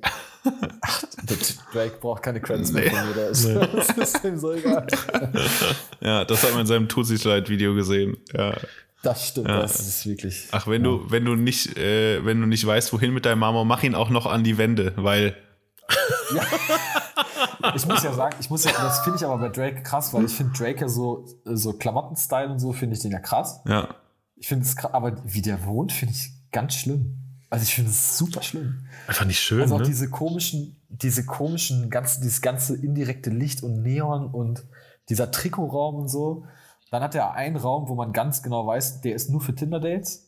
Es gab, es gab, der, der hat ja neulich so, der hat ja neulich diese, diese Slideshow gepostet von seinem, von seiner Villa. Und da ist ein Raum, der ist so, weißt du, so riesige Ledercouch, so bestimmtes Licht und so. Da, ja. weiß direkt, wofür er diesen Raum gebaut hat, aber das ist auch irgendwie, ja, ich würde so nicht wohnen wollen. Irgendwie fand ich sehr, hat irgendwie nicht zu ihm gepasst. Ich finde es aber auch immer bei dann so, äh, jetzt mal kurzer Abschweif, bei so riesen Celebrity-Häusern finde ich es auch immer, da, das, das ist auch, also das wirkt auch absolut nicht wohnlich. So, Nein, gar nicht. Nee. So, wenn dein Wohnzimmer irgendwie 400 Quadratmeter hat, so, dann, und deine Couch äh, 20 Meter lang ist, so, irgendwie ist es auch nicht so geil. Also, Und dann liegen die Chips am anderen aber, Ende. Ja. aber die, competen, aber die competen ja auch hart, weißt du? Das ja, ist natürlich. halt das Ding. Der kann ja jetzt nicht so ein kleines Haus bauen, weil dann hat ja, sein Nachbar hat ja ein größeres Haus. Ja. Und äh, weil sie hat auch in irgendeinem Song hat er mal drüber gerappt, dass er ja auch einen großen Pool hat und dass sein Pool ja größer ist. Ja. Bigger, bigger Pool, ja. So. Und er hat gesagt, Ye's Pool is nicer, but mine's just bigger. und das ist halt, das ist halt genau das, das ist halt genau das Ding, ne? Also ja. du musst halt einfach krass competen. Und dann haust du dir halt so eine riesige schwarze Marmor-Badewanne in dein Zimmer rein, in dein Badezimmer rein. Es ist halt, ja, andere Probleme. Ja, weißt du, wenn du dir einfach einen Tag später anders überlegst und willst halt einfach weißen Marmor oder was auch immer haben, dann ja. macht deinem Kontostand, das, der bewegt sich ja auch nur minimal, ne? Ich meine, du musst denken, der hat halt einfach eine Boeing als Flugzeug. Ne? also der hat halt nicht, der hat halt nicht einen Learjet, der hat halt nicht einen Learjet, so wie jeder, wo du halt zu fünf drin sitzen kannst und der hat einfach eine fucking Boeing, mit der der durch die Gegend fliegt. So. Die Virgil Abloh ja auch noch umgestaltet hat. Ah, stimmt, ja, ja, ja. Ist doch, ist ja. sowieso, ich hatte nicht sogar zwei von den Dingern. Aber dass er generell eine Boeing hat, ich meine, die kosten ja Dutzende Millionen. Ne? Ja, so eine Boeing ja. ist ja unfassbar teuer. Ja. Ja, also und allein, und allein was das, was das Ding halt äh, alleine an Standgebühr auf irgendeinem scheiß Flughafen kostet. Ja. Aber wenn halt ein Song eine Milliarde Spotify-Plays hat, und ich denke mal, Drake wird ein bisschen mehr als den Standardsatz bei Spotify bekommen, sonst würde, ne, hätte er immer so irgendwie so gefühlte Deals mit Spotify, alle Playlists haben Drake-Cover. Ja. Kriegt vielleicht noch ein bisschen mehr pro Million Views als andere. Mhm. Das lohnt sich schon. Ich glaube ja. auch. Ich glaube auch. Ich glaube, dem geht es nicht schlecht. Ich glaube nicht, dass der sich Gedanken machen muss, ob, nee. er, nächsten, ob er morgen zum Aldi geht oder zum Rewe. Nee. Das, die Gedanken Ich, ich glaube nicht, auch nicht. Deswegen. Ah, Drizzy Drake. Jetzt haben wir es doch hast du es fast geschafft. Hast hier unsere. Ich hab's fast geschafft. Habt ihr ein Time Limit, was ich erreichen muss? Gibt es noch einen Fragenhagel oder so? Es gibt tatsächlich jetzt äh, ja, es ein, gibt noch ein eine Art Fragenhagel. Und zwar äh, oh, zum guten oh, Ende ja, okay. äh, noch eine kleine, eine kleine Schnellfragerunde, äh, die durch die jeder. Schwiegereltern. nee, die sind, die sind raus, die sind raus. Die ist auch schon zu spät jetzt für Schwiegereltern. Ja. Wie du ja vielleicht weißt, muss jeder unserer Gäste auch mal durch eine kleine Schnellfragerunde zum Ende. Fünf Quickshots, ähm, ganz, ganz kurze Fragen. Ja, die Fragen sind vielleicht ein bisschen länger, aber die Antworten ganz kurz und aus der Pistole geschossen. Äh, und ich würde mal spontan anfangen mit Drumroll. Analog oder digital? Analog. Oh, der war aber, der war aber direkt aus der Pistole geschossen. Ja, gibt's. Halleluja. Also Kühlschrank ist voll Film. So. Ich habe zwei Speicherkarten. okay. ja. Okay, okay, dann äh, vielleicht, ich weiß nicht, ob du die so schnell beantworten kannst. Okay, wenn du nur noch eine Person oder ein Motiv fotografieren oder filmen könntest, was wäre das? Also äh, es gilt äh, ein Gebäude, eine Person, so. Meiner Wahl, egal wie weit weg sie von mir sein könnte. Egal, ja. ja. David Beckham. Okay, wow. Krass. Das ist spezifisch. Ma maximal, maximal fotogen. Man könnte, glaube ich, alles mit dem machen. Und ich glaube, der wird in jeder Situation gut aussehen. Ich würde nur noch David Beckham fotografieren. okay, geil. Keine Ahnung, wie ich jetzt auf David Beckham gekommen bin, aber es kam mir einfach so in den Kopf. Du Alright. weißt, dass du ihn nicht einfrieren kannst, gell? Der Mann wird auch älter. Ja. ja, egal. Ja. So, Jetzt wird's äh, leicht philosophisch. Wenn du eine Kamera wärst, welche Kamera wärst ja. du? Und warum? Ich wäre eine Contax T2.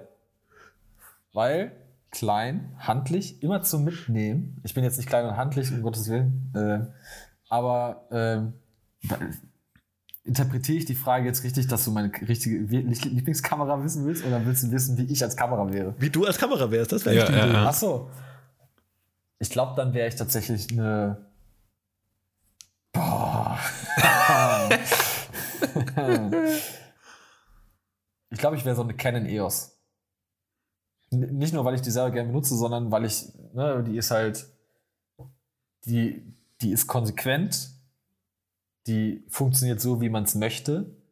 Und man muss sich nicht so viel Gedanken dabei machen, sondern man kann dem Ding einfach sehr gut vertrauen. Ja. Ja, das finde ich gut. Klingt gut, klingt gut, klingt ja. gut. Kannst du mit der, mit der T2 direkt vorne rausschneiden. Nein, wir, wir, wollten ja auch mal mitteilen, dass du einen besitzt. Das ist ja mittlerweile auch ja, schon. Ja. Äh, ja. Ne? Also eine T2 und ein Kühlschrank voller Cinestill ist ja auch schon, das ist fast wie Drake. Ich sag jetzt meine Adresse nicht, sonst habe ich ja noch viele Leute vor der Tische. Ich ausrauben wollen. Alright, dann äh, haben wir noch eine vierte Frage. Äh, wenn du einen Monat auf einer einsamen Insel wärst und du dürftest nur fünf Dinge in deinen Koffer packen, äh, was wäre da drin? Also, wenn ich auf eine einsame Dinge gehen würde mit fünf Dingen, ich würde mitnehmen auf jeden Fall ein gutes Feuerzeug. Ich würde mitnehmen eine Schnorchelbrille. Ich würde mitnehmen eine scharfe Wumme, falls jemand was von mir, falls es irgendwelche Tiere gibt, die ich erlegen muss. Ich würde mitnehmen auf jeden Fall eine Kamera. Aber dann eine digitale mit einer großen Speicherkarte. Und, äh, und einem großen Akku. Ich, und einen großen Akku. Und ich würde mitnehmen.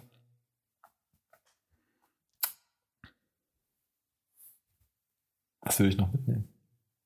Das ist eine gute Frage. Fünf Dinge.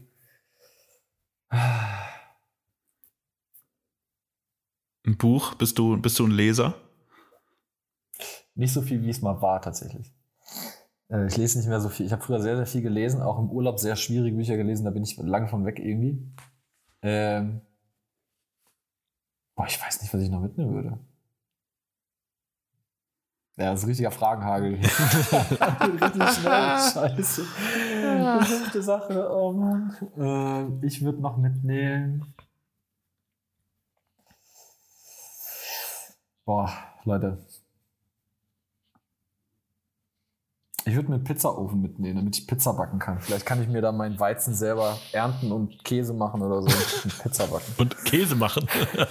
ja, ja. und selber Käse machen. Mozzarella machen ist tatsächlich sehr einfach. Alright. Ah, so, dann haben wir es doch fast geschafft. Vielleicht geht die fünfte schneller jetzt. ja, bestimmt. Jetzt haben wir doch, jetzt bist du doch äh, hier ganz gut durchgekommen. Was machst du nach dem Podcast? Ich packe. Ich fahre morgen nach Berlin für drei Tage und dann äh, fahre ich direkt nach München durch. Ja, geil. Ist der jetzige Plan. Ja. Ja, stark. Das, das Traurige dran ist, dass wir de demzufolge die Woche äh, nicht Nudeln essen gehen können. Äh, was das stimmt, wir können keine Nudeln essen, leider. Was wir aber dringend noch nachholen, wenn du wieder da bist. Äh, habe heute extra ja. die, noch die Öffnungszeiten gecheckt. Oder wir gehen morgen Mittag, wir können morgen Mittag Nudeln essen gehen. Oh, Deal. Das will ich hinkriegen. Ja. Sehr gut. Okay, check. äh, hey Sebastian, vielen, vielen Dank. Hat mega Spaß gemacht. Ähm, ich danke euch. War auf jeden Fall ja, vor allem auch für meinen peinlichen Fragenhagel. Ach Quatsch, nein, der war gut. Ich nicht so abgeliefert habe. hast davor, Nein, hast davor äh, anderthalb Stunden. Wir haben richtig gute Themen besprochen. Ja, Mann. Ja, fand ne? ich auch. Können wir wieder Bücher mitschreiben. Voll gut. Richtig, richtig äh, angenehm. Also, Überraschend auch. Man nimmt, richtig was, Überraschend man, angenehm. nimmt richtig was, man nimmt richtig was mit. Ja, ja ich hoffe doch sehr. ja, ich, hoffe, ich hoffe auch. Wir haben hier doch einen, einen Bildungsauftrag auch. Ja, ja. Gibt einen Grimme-Preis bald. Ja, besten genau. Online. Goldene Himbeere. Wir sind vielleicht noch ein bisschen weit von ja. entfernt, aber. ja. Er hat riesen Bock gemacht. Ja, ja kann, ich, kann ich nur so bestätigen. Ja. Dann nochmal besten Dank und bis morgen zum Nudeln essen. Ciao, Sascha. Geilo. Bis dann. Ich schick dir Bilder. Ciao. Ciao.